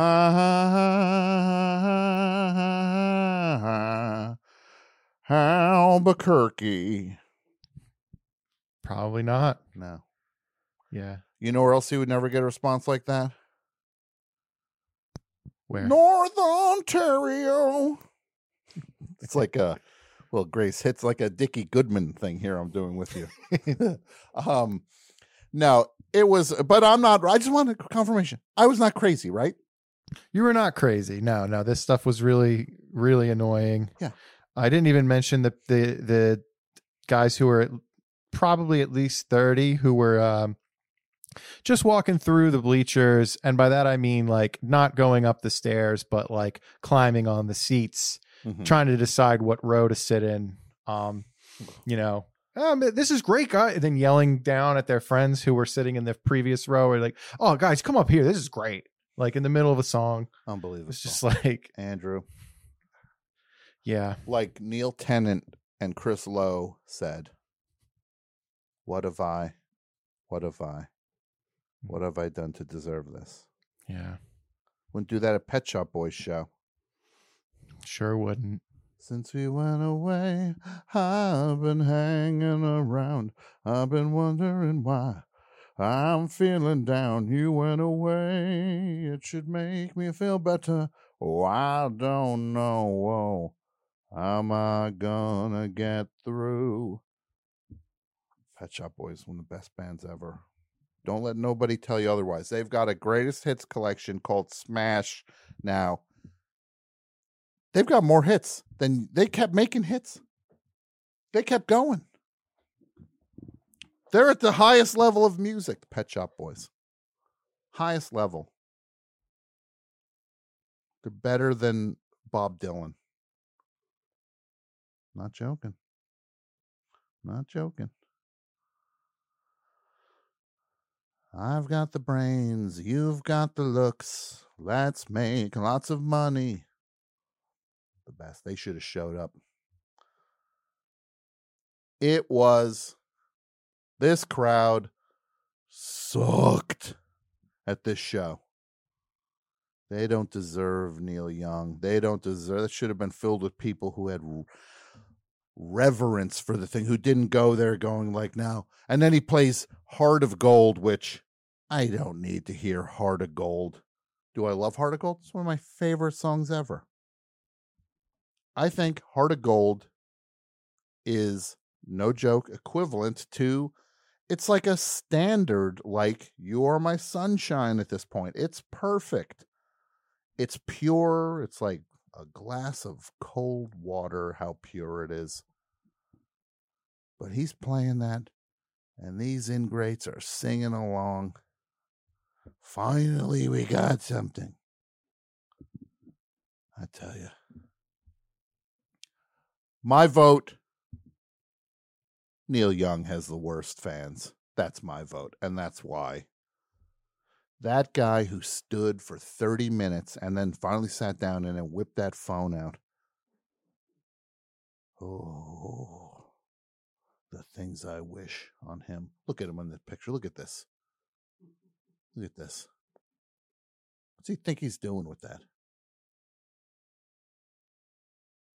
The worst. Okay, let's go to the phones. Hello, Best Show.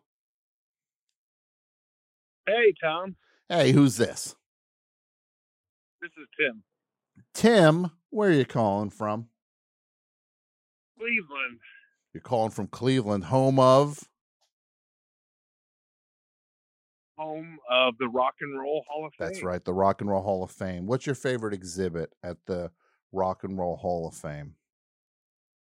Well, my son and I were just there yesterday. We saw uh, the hip hop exhibit, which was kind of cool. That's cool. 50 years of hip hop. That was fun. That's pretty awesome.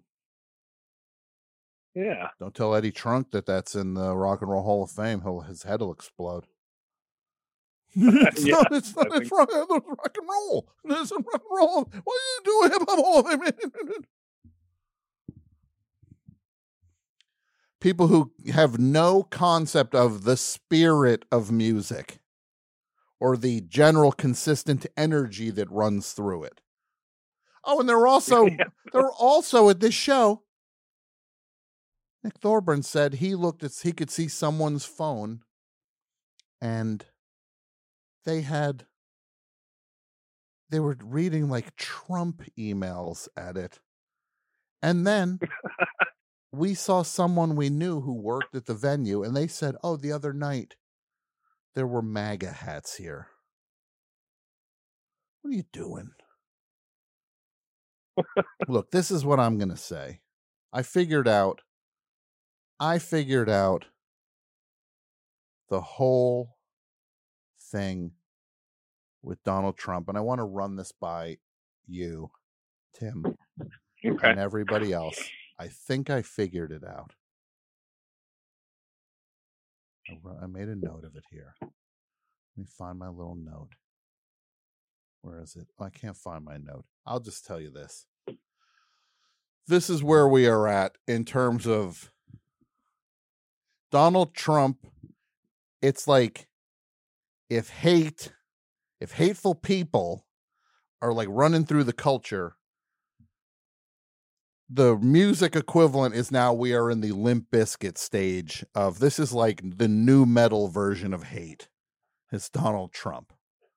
We have reached the nu metal portion of American hate. What do you think about that? Is that track for you, Tim? It does. half Yeah, these people. I'm telling so.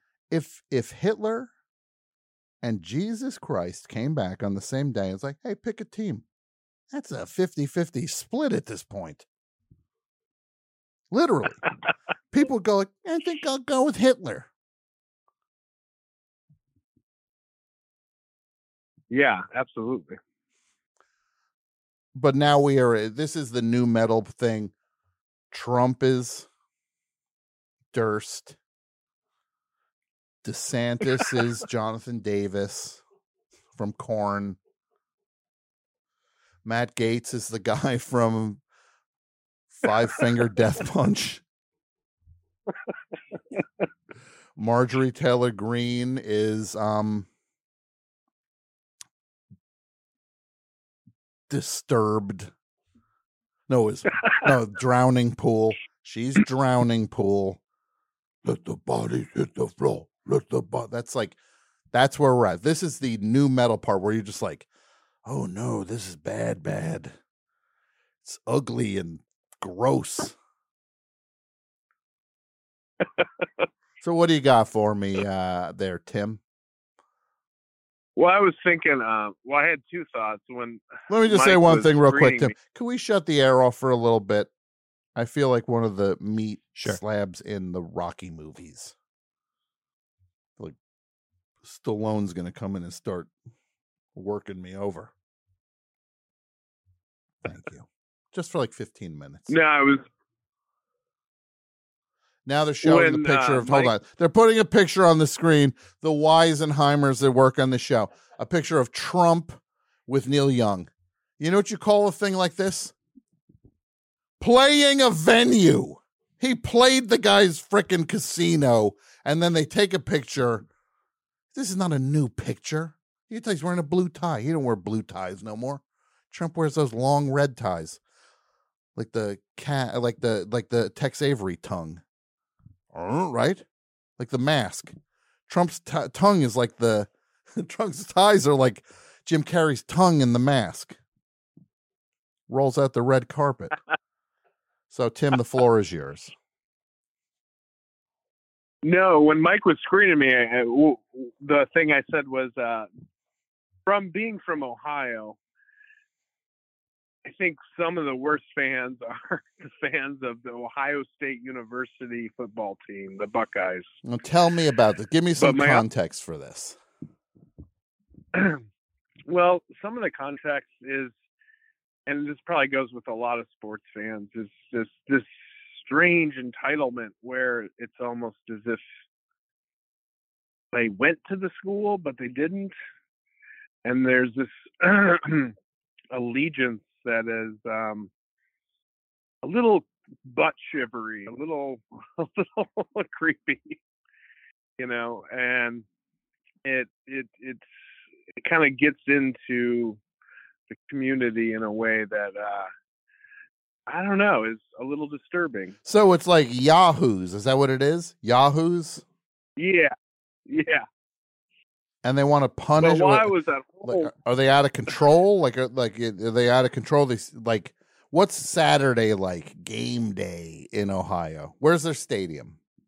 Where's this school? Ohio it's State. down it's down in it's down in Columbus, which is not a good representative of, of Ohio. I think Cleveland's a much better representative of mm-hmm. Ohio, but it it is everywhere, and yeah, it's in every single bar, and it's just everywhere, and it, it's it's a little disturbing.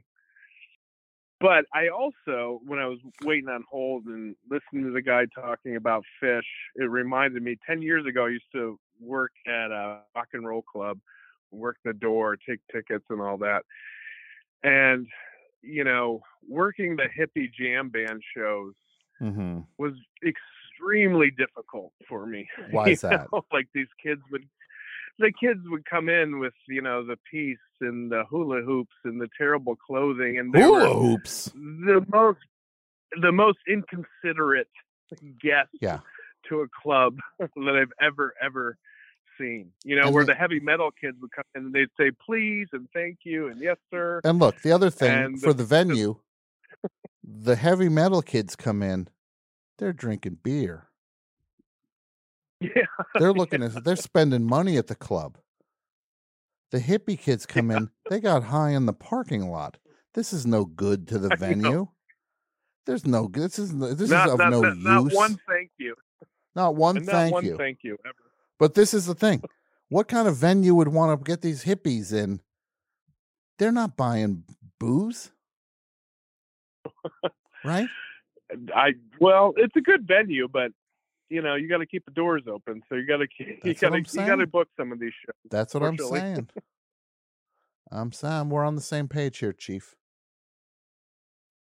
My friend, Tim. Thank you for Yeah. the call. Oh, thank you. Good guy. Good guy. Let's take one more. Then we're gonna listen to a live set from uh from Deer Tick. Hello, best show. Hello, Mr. Scharpling. This is Mike from Minneapolis, otherwise known as Chuck Klosterman 2. There Thank we you. go. Chuck Klosterman 2 is on the air. What can I do for you, Chuck Klosterman 2? Well, I have a story to relate on the worst fans, and I uh, I had I, I credited you when I, I told the joke uh, when I told the story, but no one got the reference because it was uh, too inside joke. But anyway, I, I go Mike, to a lot of Chuck uh, 2. Hold, Chuck Klosterman 2, hold on for a second. If anybody can enough. pull me a bunch of clips of this dude laughing, I want him in the Oh, me? soundboard. Yeah, of you. I want him in the soundboard. Thank you. There's one. All right. Well, anyway, anyway, I go to a lot of uh, conventions where people cosplay, and the thing that uh, the, the the de facto, if you're tall, you're tall and you're old, you go as uh, Tom Baker from Doctor Who. So you just put on a real super long scarf and a long and a big floppy hat. Yeah. So pe- people were people were uh, act asking if I was enjoying the cosplay, and I say I see a lot of uh, Doctor Who cosplay, but it's more like, and this is this is the joke that from from your from your mind that I use. It's more like Doctor Who boy, and I use I use the Who with the your, your with the rattle you put in the Who, and I and and people thought it was funny, and then I tried to credit you, but no one no one got it. But uh, you know I, I used your joke. And, I'm just gonna say this right now. well. I'm going to say this right now. And I mean this from Fair the enough. bottom of my heart. If you're stealing Yeah. the stuff I say, don't credit me. Oh.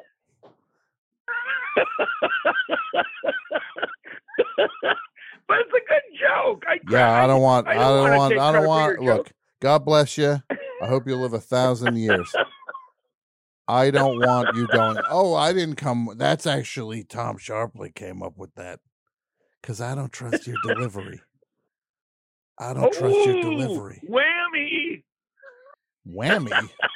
Who is this Anchorman? All of a sudden, Yeah. Look, I- Anchorman, Champ Kind, Anchorman. I'm to say this. These doc, you're right though. You're right. These Doctor Who fans are the worst. They're, they're weird. They're dumb. I don't know, dumb, but Yeah, they're dumb.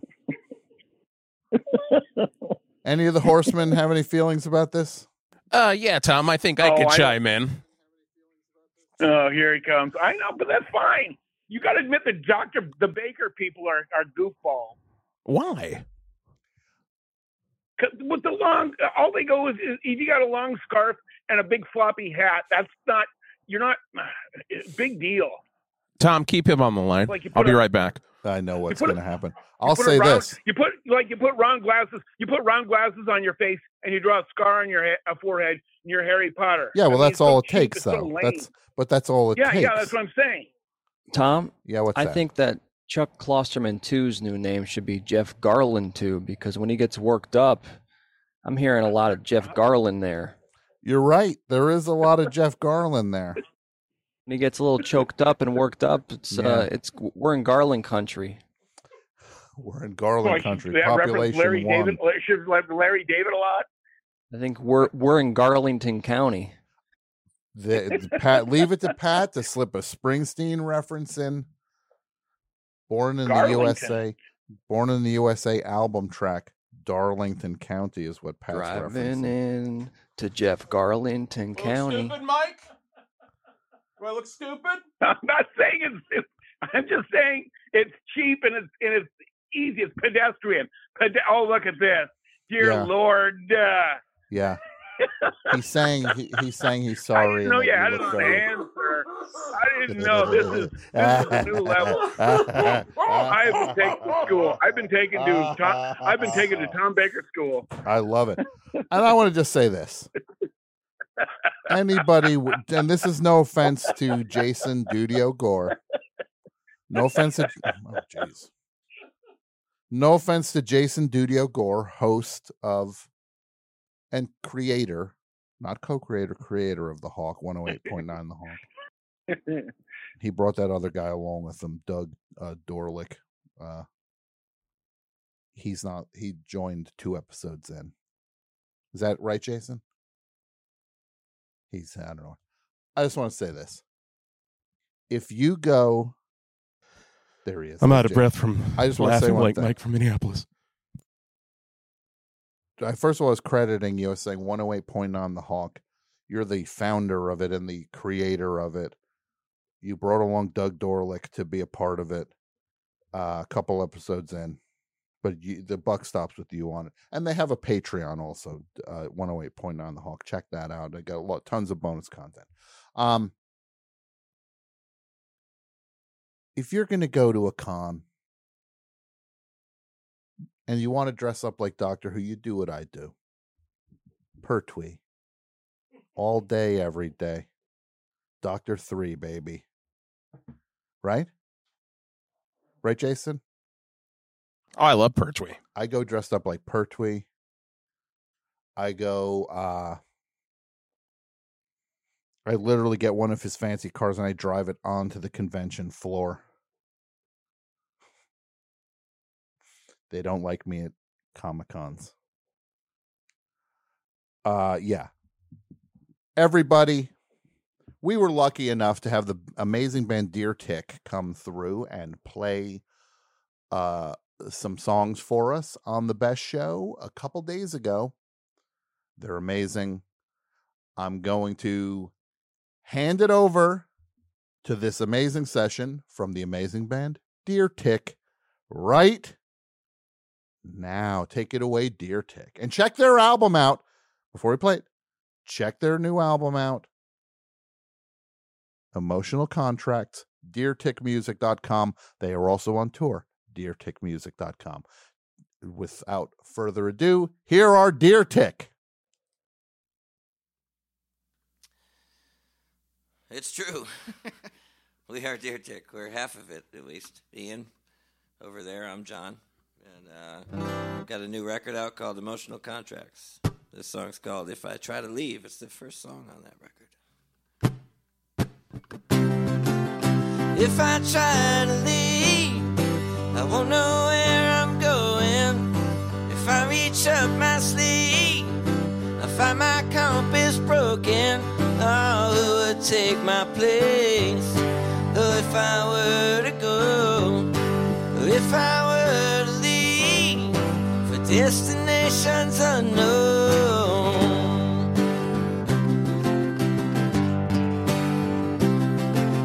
If I leave and find another future, I'll leave you in your grief and other desperate measures. Some animals survive,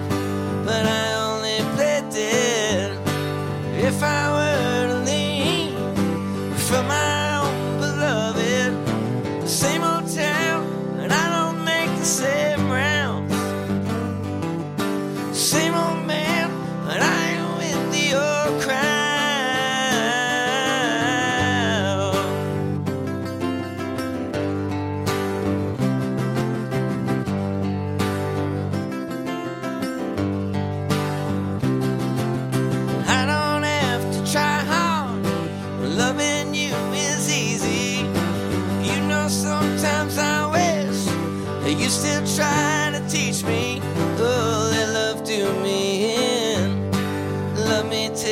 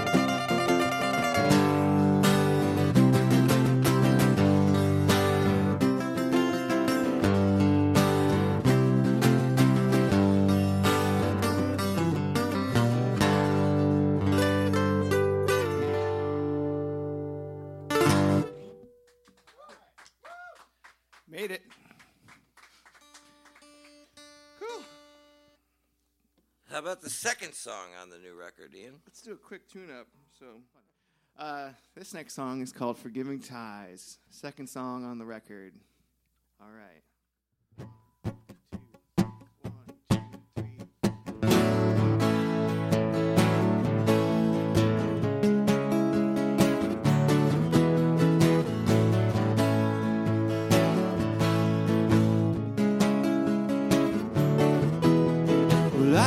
caught between boredom and anger. A hammer came to the party to blind.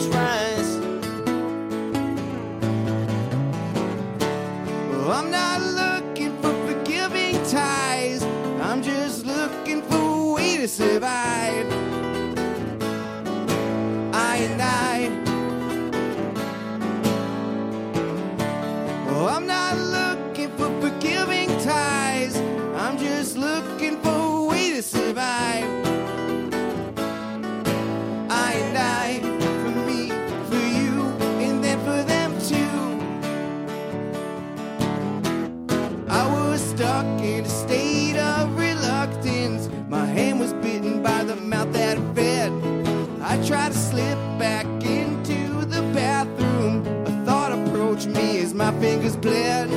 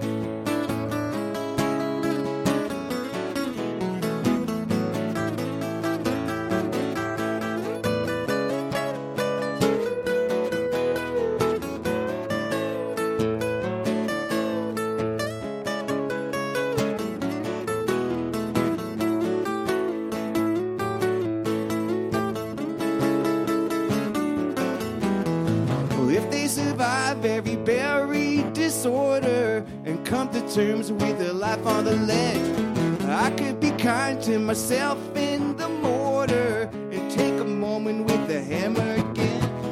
Who are you fool? You're just a turnstile. I know the way and I can see myself.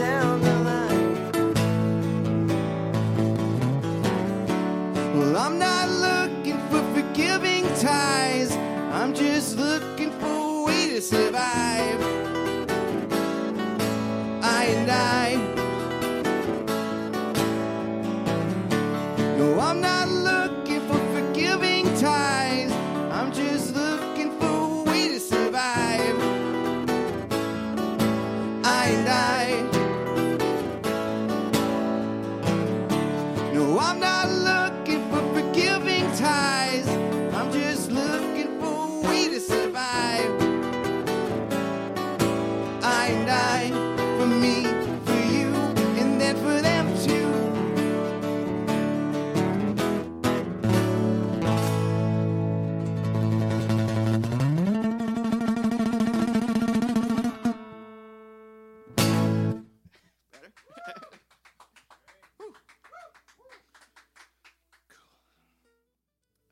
One's called My Ship. I uh, I wrote it with uh, Steve Poltz, who was my neighbor at the time. I met him on a boat on a uh, cruise ship, Cayamo, 2020, just before the world ended. Uh, all right, here it goes.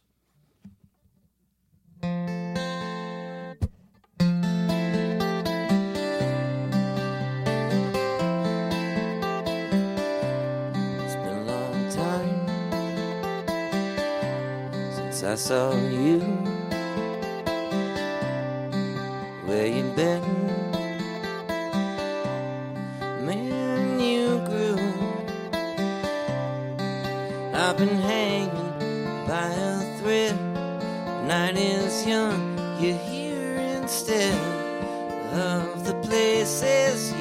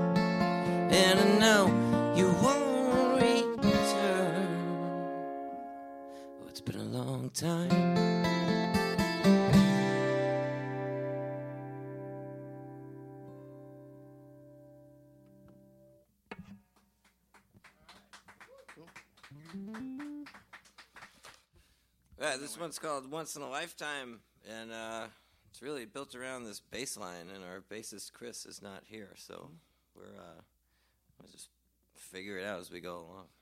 Uh, no bass intro. for the bass heads. Let's skip that shit. All right. Uh, one, two, one.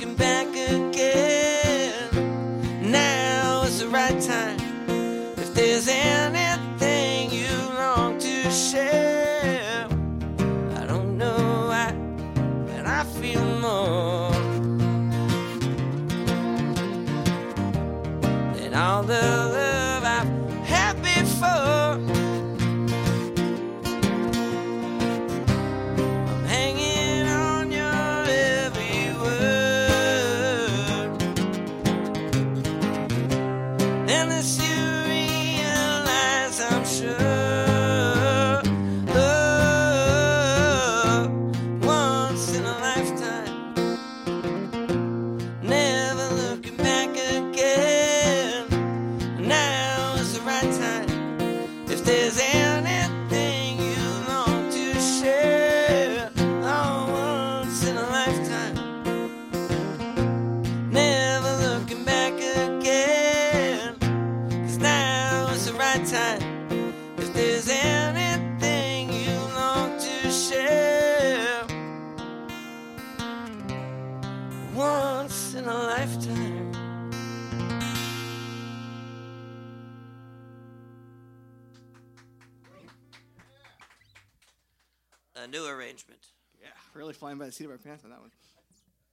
Thanks, guys.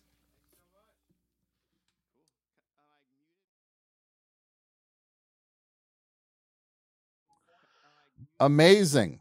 That was amazing. Thank you, Deer Tick, for coming down and check their new album out, Emotional Contracts.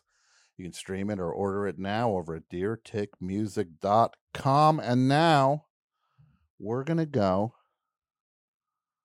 back to the phones and we will I'm talking slowly because the the thing was not moving.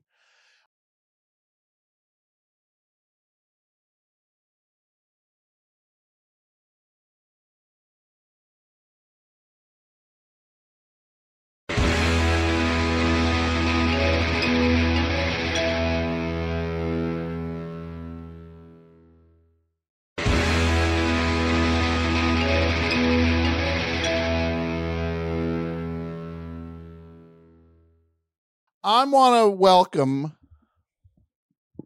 Got a friend in studio came by to say hi and tell us about what he's up to. Now, this guy, some there's talent, and then there's talent, and this guy, he can draw, he can paint, he can take pictures. He created things you've seen his name's Coop. Coop is here. Coop, how are you? I'm just fine, Tom. It's so great. You're in town. You're you were here for a long. How long did you live in Los I Angeles? for? lived in Los Angeles from. I moved out here when I was 19, I think, and I moved away four years ago. Okay. so a little over 30 years. Wow. And now you're. It's you, Mm-hmm. Joe. Rogan, Yes, we hang out all the time. the comedy mothership. We lift weights together. It seems like you do. I see you are jacked now. You are jacked. You got those Rogan muscles. Um, the nipples too. I've got Rog- the nipples. Well, well, yeah, I'm gonna have to ask you to leave then. That I never want to see again. That's one of those. I know it's a cliche. Where people, oh, you can't unsee that. I wish really I could unsee that. Yeah, Joe Rogan. No bueno. Yeah, I've, luckily I have not run into either Joe Rogan or Alex Jones since I moved to Austin, and I'm real happy about that. Welcome to Austin. How you doing, Coop? I'm looking for a devil. You doing a devil for me? You got any of those? uh Any of those posters you did?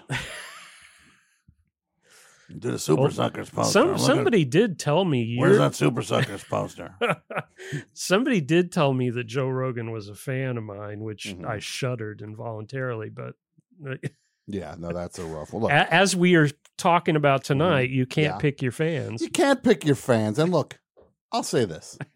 as far as an audience goes, and I mean this from the bottom of my heart, the best show audience, I couldn't ask for a better audience. People are so nice and it's a fun, good time. Everybody's so sweet to me. I am truly and utterly fortunate that this is the show I get to do and I get to do with the audience, not for the audience, with the audience and we have fun and there's a great audience. I'm so lucky. Some of these other people, you know, Neil Young is saying, "Wow, "How how is this my fans?" I, I like he's so seriously. He recorded one album was huge, and they want it to just be that ever since then. He tried to drive them away. T- Tonight's the night. He's saying, "Leave me alone." Yeah, I you know it's funny you were talking describing or at the very show. least get ready for change like you don't know you don't know what's going to happen with me Yeah, well, and like you described that show, and I'm like that to me it would be like my ideal Neil Young Yeah. show is like I want to hear him do stuff he's never done And- before, and it was it was eh, yeah. amazing Well, it's I've I've the last several shows I've been to. There's been it. I, I think it definitely has something to do with COVID. Maybe also just the you whole- mean like they all have it Yes, and no. can't just that know- know people to people don't know how to behave anymore in public. i It- think two years in the house yeah, made fried it, a lot of people's uh social contract Totally. and they don't know how to act with others anymore It is totally true. We went to see uh, Ty Segall at Mohawk in Austin, which is a Mhm. great venue to go see, like great club size venue. sure sure yeah Um, and there were these two, these three guys behind us, two young guys and an older guy who I think was like their dad or something. They talked through the entire they talked through the Yeah. entire opening act which is this poor woman playing an acoustic guitar they were Yeah. like drowning her out hmm then i thought well maybe they'll, sh- they'll surely they're going to Yeah, shut up when the Ty Segall comes on yeah. oh no they just kept talking Mhm. about frat days or something and my poor wife had to physically restrain me Mm-hmm. that is yeah no you were ready you were ready to uh throw down i was right? yes i'm yeah you Hit know with with- a bucket of paint no it's ter- it's weird who do you think what pops out at you when we talk about the worst fan base though who comes to mind Well, I mean, you you mentioned DC fans, but I would specifically say the the guys that are obsessed with the Zack Snyder movies, which Yeah. I I like Zack Snyder. I Uh-huh. don't like his D, I don't like his comic book movies, but I've I Uh-huh. like I think he's a good director, but Mhm. they are so insane. Yeah And then the whole thing, you know, now James Gunn is running that whole Mhm. show, And and, they at it. oh they, it's they, well, you know, the the old- the classic thing is of course, you know, William Shatner saying "Get a life," and Yeah, it's for on SNL when he did that. That was one of the most prescient bits ever. One of the most prescient sketches. Yeah, there's just a point. Look, fandom is a very a very good thing. It's Yeah. exciting to be excited about things. But it's it's stunning to me that it comes down to like people act like they act like you've been here before. yeah, That's all it is. And you it's it's it's that hard to have just a little bit of chill when you do things, and to have a little bit of humility when you do things, and not just assume you're bigger than the thing and that you're important somehow. You're one of a few thousand people at this Neil Young show. You're not the only one here. You think you never ask once, hey, maybe nobody wants to hear me flapping my gums. Well, I had a similar thing, and this is actually a long time ago, but I went to the Hollywood Bowl. Uh, Brian Wilson was going to do Pet Sounds with like full Uh-huh. orchestra, Sure. and the the Wondermints, you know, the band Yes, that he, of course. and needless to say, I was super stoked about Yeah. this. And then uh, even better, we got there, and the people we were sharing our one of the people we were sharing our box with Ooh, was a box. was fancy Mink much? Stole, the Wow. John Waters actress, course, who was the nicest, loveliest person. She's not the point of my story, but No. So the first set they did, they did, you know, like a set of Beach Boys favorites. Sure. There were these two women behind us, much like the Neil Young show, who sang every song as Mhm. loudly as possible. And it's like, you know, I didn't come here to see hear Yeah, you sing yeah, Beach Boys yeah. songs. Exactly. Well, the thing is, like, there's a place for singing at things. I went to see Pulp in London. Every it's a festival show. Everybody's screaming out common people when they're doing that because the band is louder than any of us. Yeah. Like, but when it's like anything that has any kind of like dynamics Well, to it, like the Beach Boys. Yeah. Yeah. Look, I will admit, when I saw the Beach Boys do Pet Sounds, I sang along to the song Pet Sounds. Mm, donk, dank, dank, bang, bonk, bang, bonk. Bang, bong, bong, bong, bong, bang, bang, bang, bong, bing, bong, bong. Bang, bong, bong, bong, bong, bang, bang, bang, bong, bang, bang, bong. Bang, bang, bong, bong, bang, bang, bang, bong, bang. Meow. Wow. Bang, bang. Everybody did like it. Oh, yeah, I they think loved they it. did. I think they did. Well, they threw things at me as a way They would. They were to celebrate. They were Yeah. celebrating me by throwing by throwing rocks at me. It was a way to honor me, and I took it as a compliment. Um, no, look, the, it- all you got to do, just be nice. Just look and you see another human, they might not want to hear that.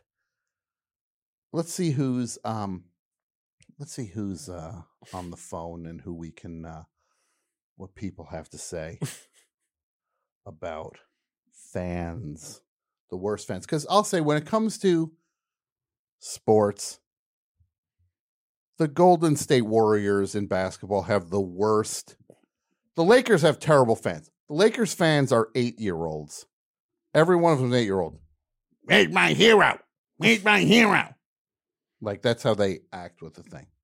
Except for there's that one really old dude that's mm-hmm. always setting at court at the Lakers Lakers games that he has the big hat and the long and I found out later he owns Lou Adler. No, it's not Lou, Lou Adler. It was used to be at the games all the time. owns Jackie Treehorn's house from the Big Lebowski. Yeah, which also is a movie that has questionable fans here and there. Oh yeah.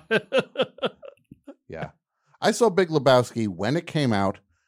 No one cared. That's that is in, that is entirely true. Everybody uh, in the theater was like, "This isn't Fargo." Yep.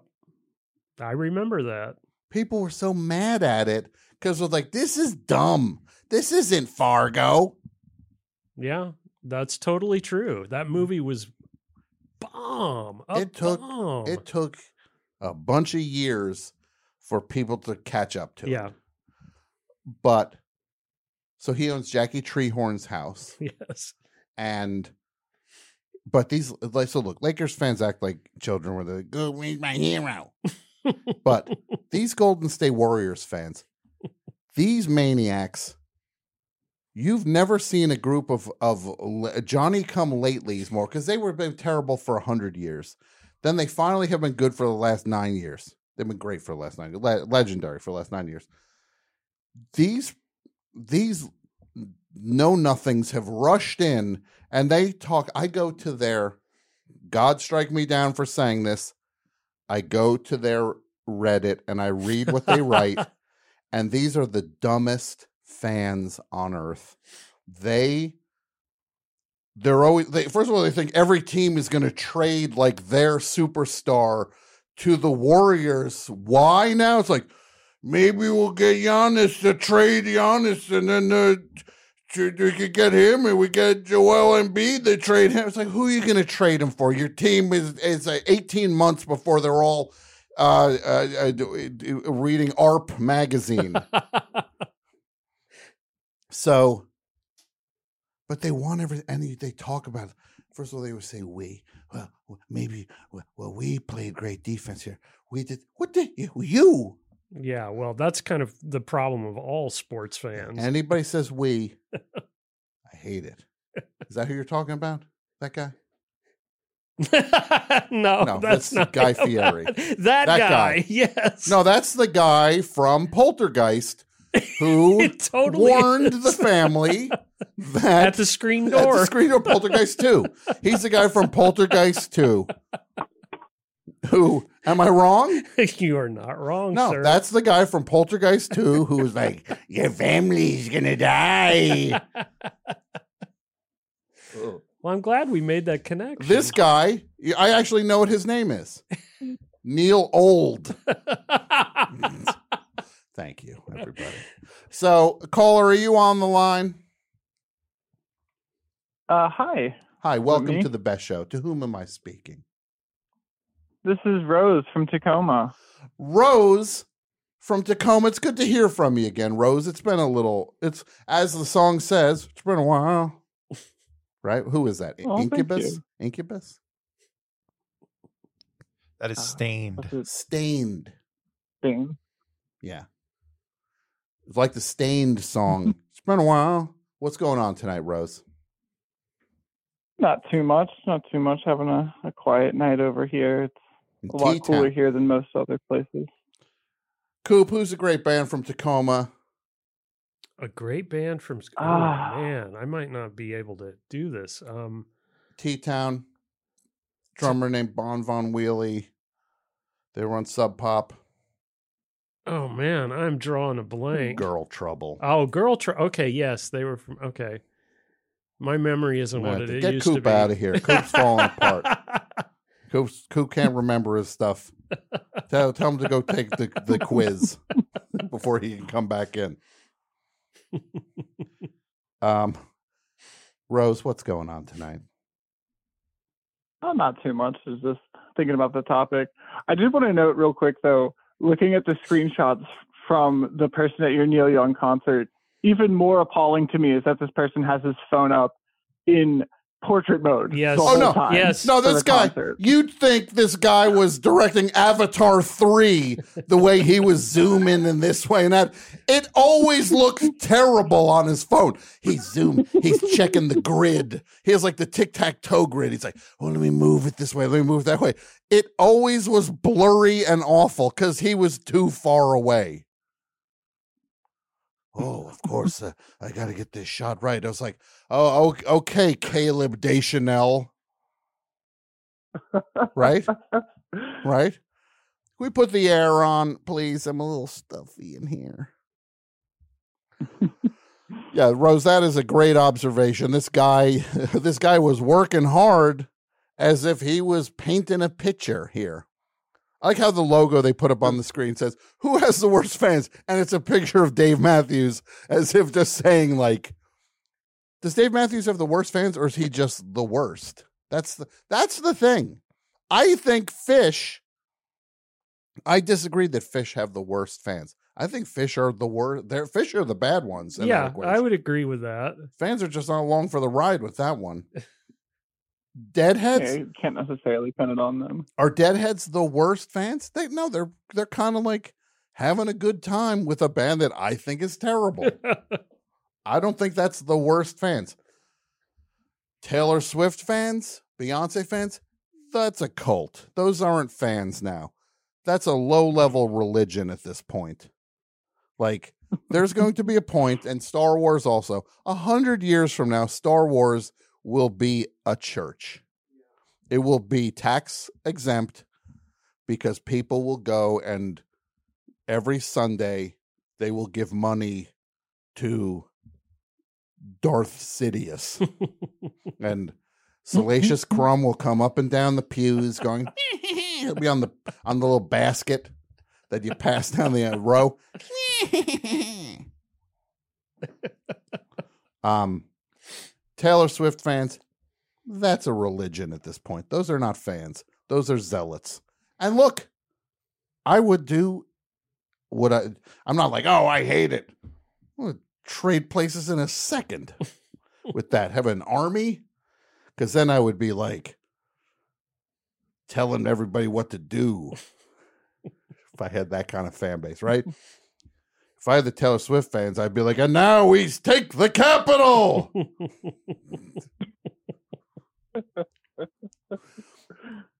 like if she started singing a song about taking the capital at a DC show, yikes. Run. I would not want to be in the Capitol at that point because you ain't getting the Capitol back. If they said one of Taylor's versions was inside the Capitol, like we got, uh, I did, uh, uh, one of my re recordings is in there, and if you press a button, it will be available. Look out, Capitol. Um, so Rose, who did you want to talk about?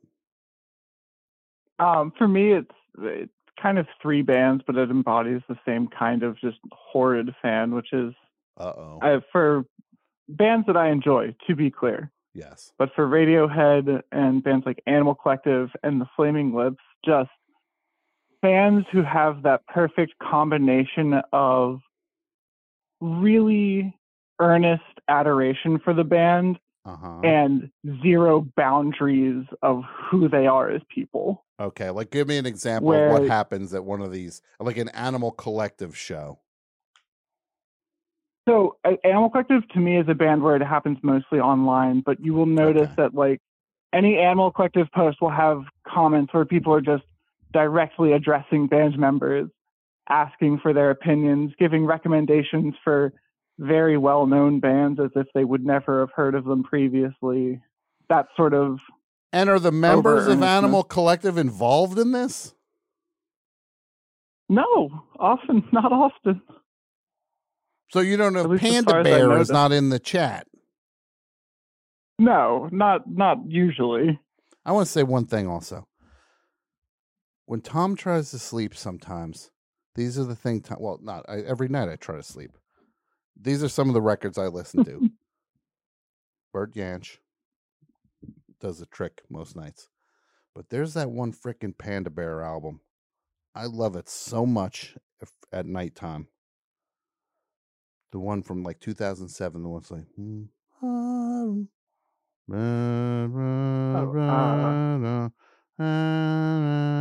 you know that one? Person pitch, yeah. Yeah, great album. I think Uh, that's yeah, one of my favorites. That's a great album. But the fan base is a little too intense, according to what you're saying. They running a little hot and a little too personalized. A little bit, yeah. I also oh, sorry. No, and I would say this. The lovely Julia will is as she said, I don't know if I ever want to see Radiohead.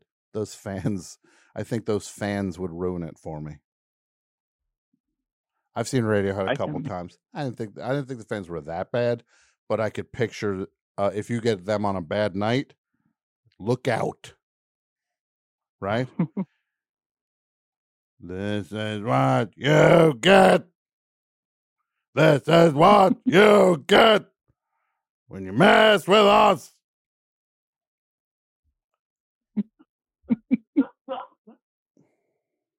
Yeah, like that's one I could picture people singing to when you're not asking for it. Like, and they'd also be doing that that Thom Yorke falsetto. Yikes! Right? For a minute. Well, he'd be for a minute. there." Scary. So, Rose. I was also Yes. Oh, sorry. Go ahead. No, Yes? go. You go ahead. Go ahead. Boop, boop, boop, boop.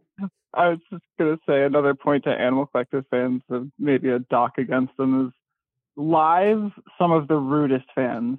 Um, I've Really? seen them in Philadelphia back before I moved out west, Mm-hmm. and uh, they booed the opener, who was Grouper, who did a wonderful job. She didn't deserve that.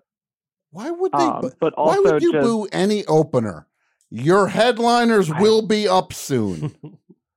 Hang in there. You're not gonna boo. not gonna be like boo. Get off the stage. And finally, like, fine. Animal Collective will be up in three minutes now because you drove Grouper off the stage. It's like no, same amount of time. Same amount of time. There's a piece of paper taped to a wall backstage that says when Animal Collective are coming on, and that's when they come on. They're not bumping that up for four, 40 minutes early because you drove the opening act off the stage.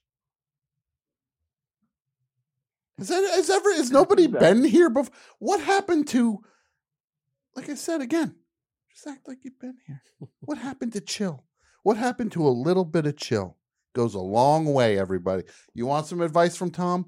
A little bit of chill goes a long way. Just act like you've been here before. That's all it is. I'm not saying you got to be Joe Cool. Just act like you've been here before. It's like when I met Paul Thomas Anderson.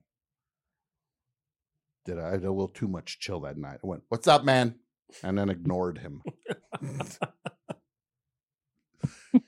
as if I didn't know who it was, as if I didn't think it was my Stanley Kubrick. I said, "What's up, man?" I didn't say it that harsh. I said, "Hey, what's up, man?" and then turned my back to him because I was not going to bother him. Rose, thank you for the call. Thank you, Tom. Have a wonderful night. You too. Mike, Pat, Jason, any thoughts about fandom after all this discussion? Yeah, I got one. What do you got, Pat? Family Guy. Oh. Family Guy, yeah. Yeah. You know who I like on that show? What's his face? Dog. The dog. Herbie. Ro- Roger. Oh, I thought you'd like the giggity giggity guy. I like him, but there's one thing I found out about that guy. What's that? He's a pervert. Well, I don't like the giggity Yeah, giggity I guy. don't like then. him I, anymore. I have a I have s- I have a hot piece of info. What do you got, He's Pat? he's based on comedian Mark Normand. that I don't know if the timeline tracks on that. No, it's hundred percent accurate. Don't even look it up. It just just take my word. Mark Normand has that uh he's like sounds like an evil Kermit the Frog. Yeah, and he and he's he was the basis of uh, Giggity Giggity Guy. Okay. Pat, I'm gonna Quote take me on that. word. I'm gonna uh, you are quoted on that. Everybody, AV Club, just quote me on that. AV Please. Club will quote you on that. Yeah. So Giga you don't like Family Guy fans. No, Yeah. Remember the like time it I was an annoying fan base? And then it's a flashback to the fans of the show. Mhm. But those fans are defeated now. That's in the past.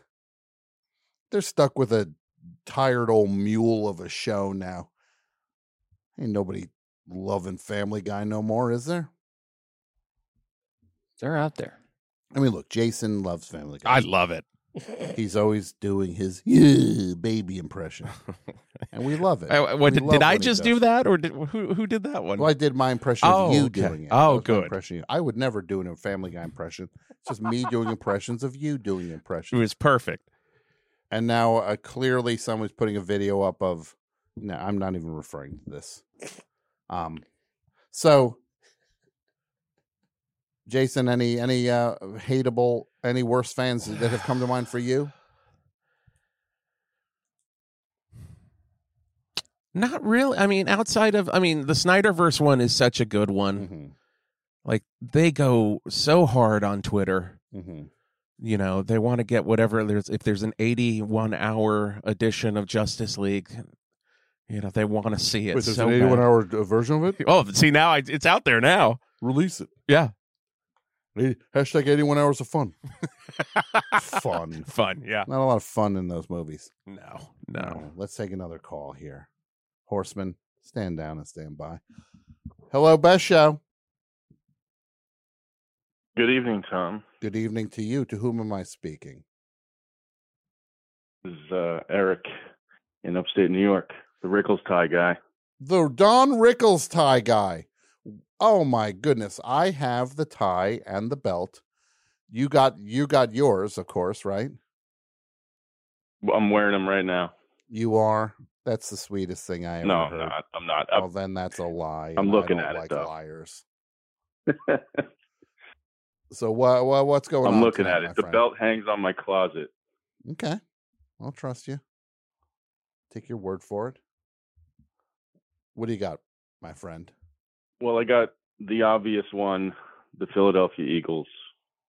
This fan base. of all time. This is the Eagles fan base. And I know I've done this before. We're 2 and 0. We're going to the Super Bowl. That's the Eagles fan base. And then I'll say this it was funny watching them lose this year. It was funny. because I never saw a group. They acted like somehow some something happened in the universe. Like some sort of like time glitch happened that kept them from winning. It's like you still have to play the game. Am I wrong about that, Eric? They forgot. Yeah, they they thought it was their destiny. They thought know. it was their destiny, and it turned out to not be their destiny. Yeah. Well, Tom, I wanted to ask you: Were you in England on July Fourth? I was not very patriotic. Did you eh? rub it in? Was it weird? I did. I went down the street yelling uh, about how we won and you lost, and they accepted it. They accepted their defeat. I rubbed it in their face. I said, "We are the champions, my friend." And Queen are now from America because we're winners. I'm taking them. They didn't love it, but they accepted it and they respected me. And they made me a prawn and mayo sandwich to honor me. Ooh, Yeah. extra mayo. Extra mayo. Eric, anything else you want to talk about? Any fan bases? You seen that? Uh, you seen that that Creedence show from the Royal Albert Hall they put on Netflix? I did. I saw I saw some of it. I didn't finish watching it. I was I honestly was saving it and then I started to watch it and I was like I still want to save this, but I did watch some of it. It's I thought amazing. it was amazing. It's amazing. Yeah.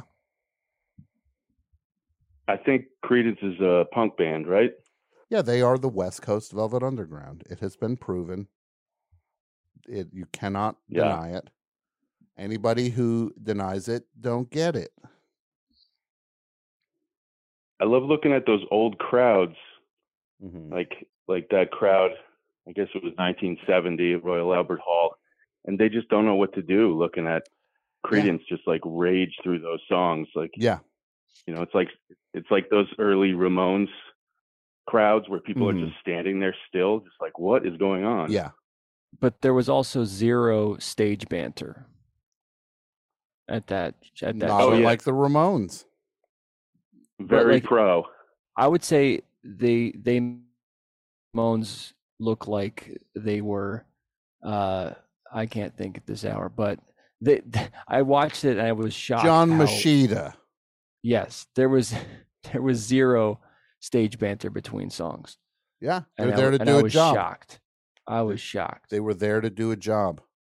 You you could drive a truck through some of the pauses, but they most uh, so- sometimes they went song to song, but there was a lot of times where they just Trust me. What do you want John Fogerty doing? Stand up up there? You don't. no, no. But I was um that was that was noticeable to me Mm-hmm. when I watched it. Eric, Um, anything before I say goodbye? No, that's it. It's been a long night. Uh, you go show. you go Take get some rest. You go get some rest. Go get some rest, little soldier. Okay, next call here. Hello, Best Show. Hi, Tom. How are you? I'm good. To whom am I speaking? This is Nicole from Chicago. Oh, Nicole from Chicago. How are you? It's nice to hear from you again. Oh, you remember? Oh my gosh, it's nice to hear. It's nice to talk to you. Yeah, it's great to talk to you. I'm glad you had a good time in uh, London. Oh, I did. I had great. the best time. I had the best time, really. The best time. Yeah, um, I'm friends with Sarah from Chicago, and she pulled a little trick on me where she sent me a message saying, "Oh, let's go see Pulp in Mexico City," and then she pulled out because they're not headlining. So I had a day and a half of like this thrilling adventure. Why, why would she pull out? Would, would she think they were going to play 20 minutes? They're not headlining. They're not headlining the who's show, so they won't have a long set. Who's Oh, headlining? she told me and it wasn't appealing. I don't remember. Look, if they're playing it, you're going to get a you're going to get the show. Whatever. You want to miss it, you and miss it. Mexico City's great. Yeah, Mexico All right, City's call great. her. Twist her arm. You got something? I look, love I, it look, it's up to you to twist her arm, Nicole. What you got something for the? I'll You got that. something? Who's a fan base you are not a that you do not appreciate? I do, and and maybe I deserve it for liking them, Tom, because it's Ween. You don't like Ween I love fans. them. No, I love Ween, and their fans over the years are they have become the worst fans. And to a previous caller's point, my friend believes it is because Phish started covering them regularly. This is what I'm gonna say. Mid-90s. Grateful Dead fans Okay. crossed with Sparks fans equals Ween fans. Well, there is a Ween fan.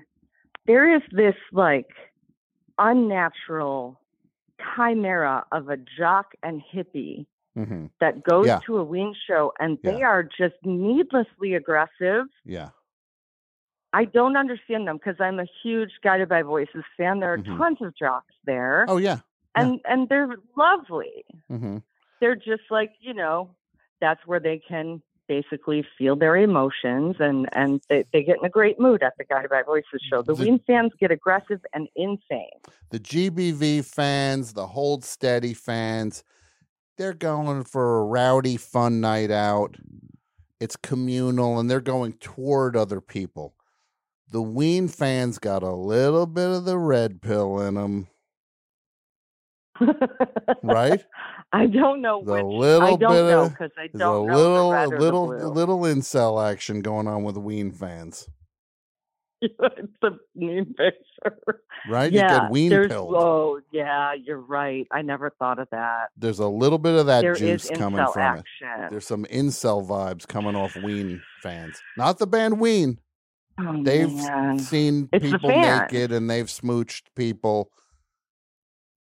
But the the uh the Ween fans, something something's wrong.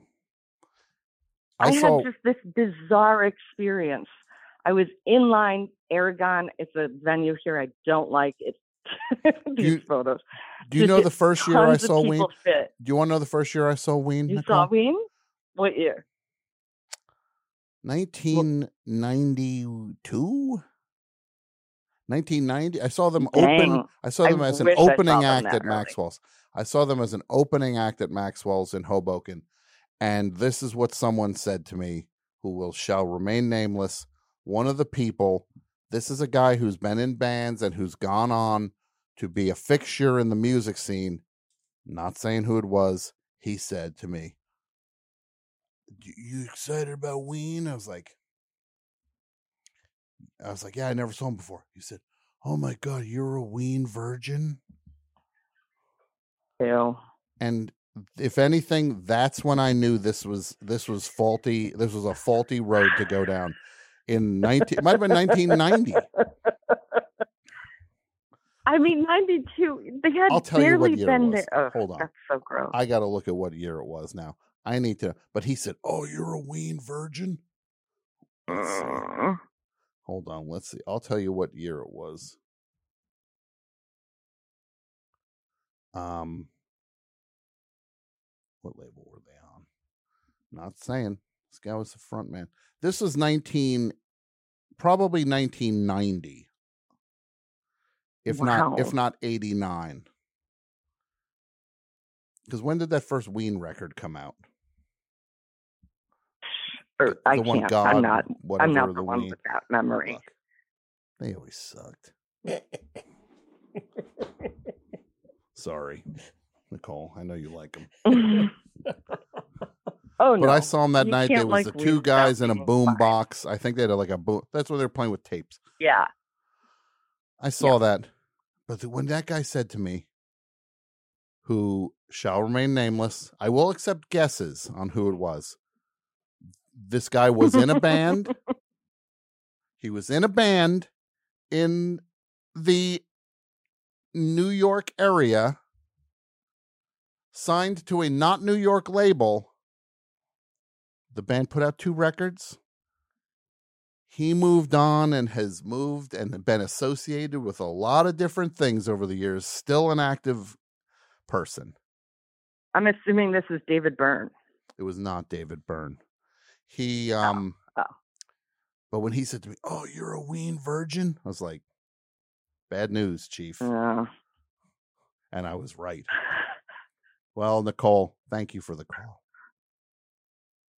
Good to talk to you. Bye bye. A couple more calls. Coop, any other fan bases you can think of? Oh, Also, also what's going on with Coop? What what's going on in the world of Coop? You of course have your art. You do posters. Yes. You do screen printing. Yes. You do shirts. Yep. All sorts of stuff. I honestly, my thing, I'm just doing my own thing now. I don't, I, I'm kind of been actively turning down commissions and Okay. things. I just make my own prints Mm-hmm. and sell them and roll them up in tubes. And I go Mhm. to the post office three times a week. And I'm just, Do they are they excited when they see you at the post office, or are they just like, oh no? Oh yeah, no, they Coop." hate actually they hate me at the post office Mm. because my poster tubes are too big to fit in the the bin.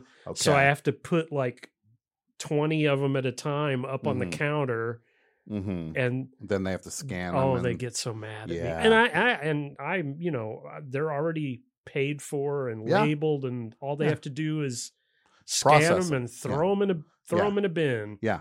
But yeah, they you know, they don't like to do their job, so Mm. who does? Who does? Not me. Hello, best show. Hey there. Oh, I know who this is. This is Colette from North Carolina. That's right. How's it going, Colette? Oh, you know, um, as Dusty Rhodes once said, they put hard times on me, but They do put hard okay. times on us. And I just want to say about hard times, I'll say this. If you think I got hard times, brother, you who's got hard times? Guy works down at the factory, works for 30 years. Then uh, they give him a watch and kick him in, eh, kick him in the in the fanny and throw him out. That's hard times. That's hard times. that's hard times, Daddy. It is. Daddy. What's going on, Colette? What, what other than your hard times? What's a fan base Uh, you do not enjoy?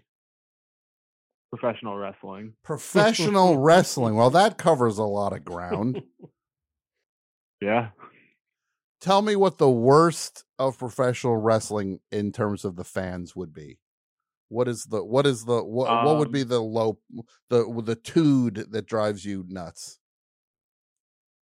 It's like basically every manner of like toxic millionaire worship has found its way into wrestling. Mm-hmm. um and like there are people who uh like love like people like Vince McMahon enough Mm-hmm. to pretend that he's some kind of great dude instead of like you know this boorish idiot who got away with tons of crimes. Yeah, this weird winner who's actually a loser when you kind of look at it.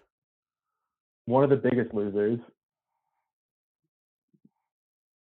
One of the biggest losers. Look, Mr. McMahon. I like when people call him Mr. McMahon. As if that is his character name. As if he deserves any sort of respect though. It's like when people call the guy who owns the uh the New England Patriots, Robert Kraft. Oh, Mr. Kraft. That Oh, it's like Mr. Mr. yeah. Kraft. the only Mr. Kraft I want to see is some weird wizard who can squirt cheese out of his hands. Right? Throw cheese slices at me. Do That'd be incredible. Do you know who hates uh, processed cheese? Maddie from uh, Love Island, UK. Not going to talk about it anymore. It's me, Maddie. I miss cheese and wine and music. Uh, go ahead, Colette. So wrestling fans, they they have like weird millionaire worship syndrome, where if you're successful, that's all that matters. Then you're great. Yeah, they also do things like obsess about television ratings, uh, which is something that didn't make sense in the 90s when TV Mhm. ratings were real and certainly makes no sense now. to oh, and also to be like caught up in it's like what do you own stock in this do you care why do you care so much about ratings you know uh, uh, raw got a, a 2.8 the other night uh it's down uh 0.3 uh in the demo in the demo uh really shows the Thursday Night Raws uh, on the ropes. Seems like they need to make some changes. Like, why are people fascinated with how much movies cost, how much movies make, how much ratings get for things? Why are you focused on the financials of magic? You get a chance it's- to watch a thing and in, and just indulge in the illusion of it and have fun with the magic part of it. But then all of a sudden to just go like, well, you know, it's uh that movie actually cost 90 million and it only made 76 million. It's like why would I care about like a guy who puts uh, a guy or lady uh, ladies do aluminum siding now too. And if you ran an aluminum siding business, why would I care about how much your it- the profit margin is on aluminum siding and well, you know, the aluminum siding had a bad quarter because uh, you know, it's like what? Do, why would I care about anything like that?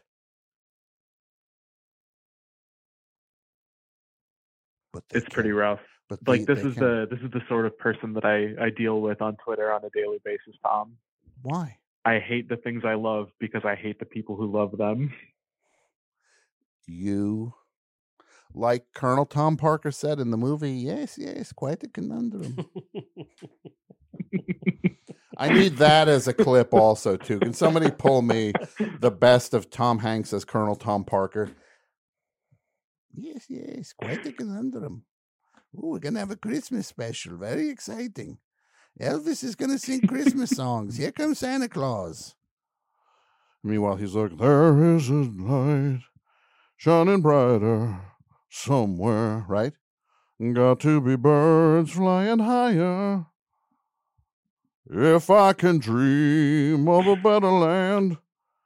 The best. Best movie. Sorry. Anybody doesn't Such a agree. great film. Yeah, jump in a lake. Jump in a bleeping lake. Colette, I gotta wrap it out. But I appreciate your call. You're always the best. Yeah, talk to you later. Bye bye. All right. Final call of the night. And I want to tell everybody before I take this final call. Egg Foo What is AP Mike's podcast. Check it out.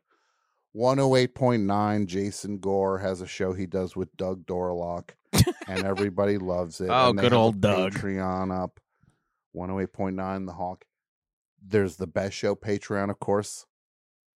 Uh patreon.com slash the best show and we have bonus stuff going up every sunday and our friend coop I'm a member of the best show. you Patreon. are i love it and where coop where can people find out about your endeavors and whatnot Uh, well, I'm. I mean, social media is such a mess right now. I am art of Coop on whatever social media the the multitude that are trying to win over Twitter, I Mhm. guess. And uh, I have a big cartel store, which is the art of Coop. well that's where at dot big cartel. go check out theartofcoop.bigcartel.com I hope that's right. I think well, that's right. just poke around search coop artist store and you'll get there hello best show Hi, uh, this is Andrew from Austin. Andrew from Austin. Where you calling? Where, where, where, where, how's Austin tonight, my friend? It's hot, It's hot. hot out. It's yeah, it's sticky, humid, but I still get outside. Good. I love it. What do you Good got walk. for us? Final call. What do you got? Who whose fan base are you not a fan of, Andrew? Uh, it's an artist from the city that Coop and I live in. Um, Oh, don't you say it. It- Don't you say don't you say Roky Erickson. now it's uh, as it, he is an esteemed artist whose music I don't even hate. It's uh, Stevie Ray Vaughan. Stevie Um, Ray Vaughan. Seems like somebody's looking for a fight. Well, not for me. I ain't gonna fight you on that one. It's fighting words. That's the thing. Yeah. Uh, I think that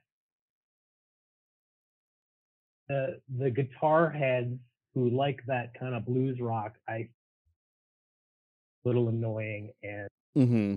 to point out that the fandom or even maybe that music You know the thing is to commit a sacrilege. that fan base. You know who would have hated that fan base? Stevie Ray Vaughan. He would have looked at that fan base and Right. said, I did something wrong here. You know who would have liked it though? Double Trouble. I'm actually on, doing a show with Double Trouble. They're backing me up now.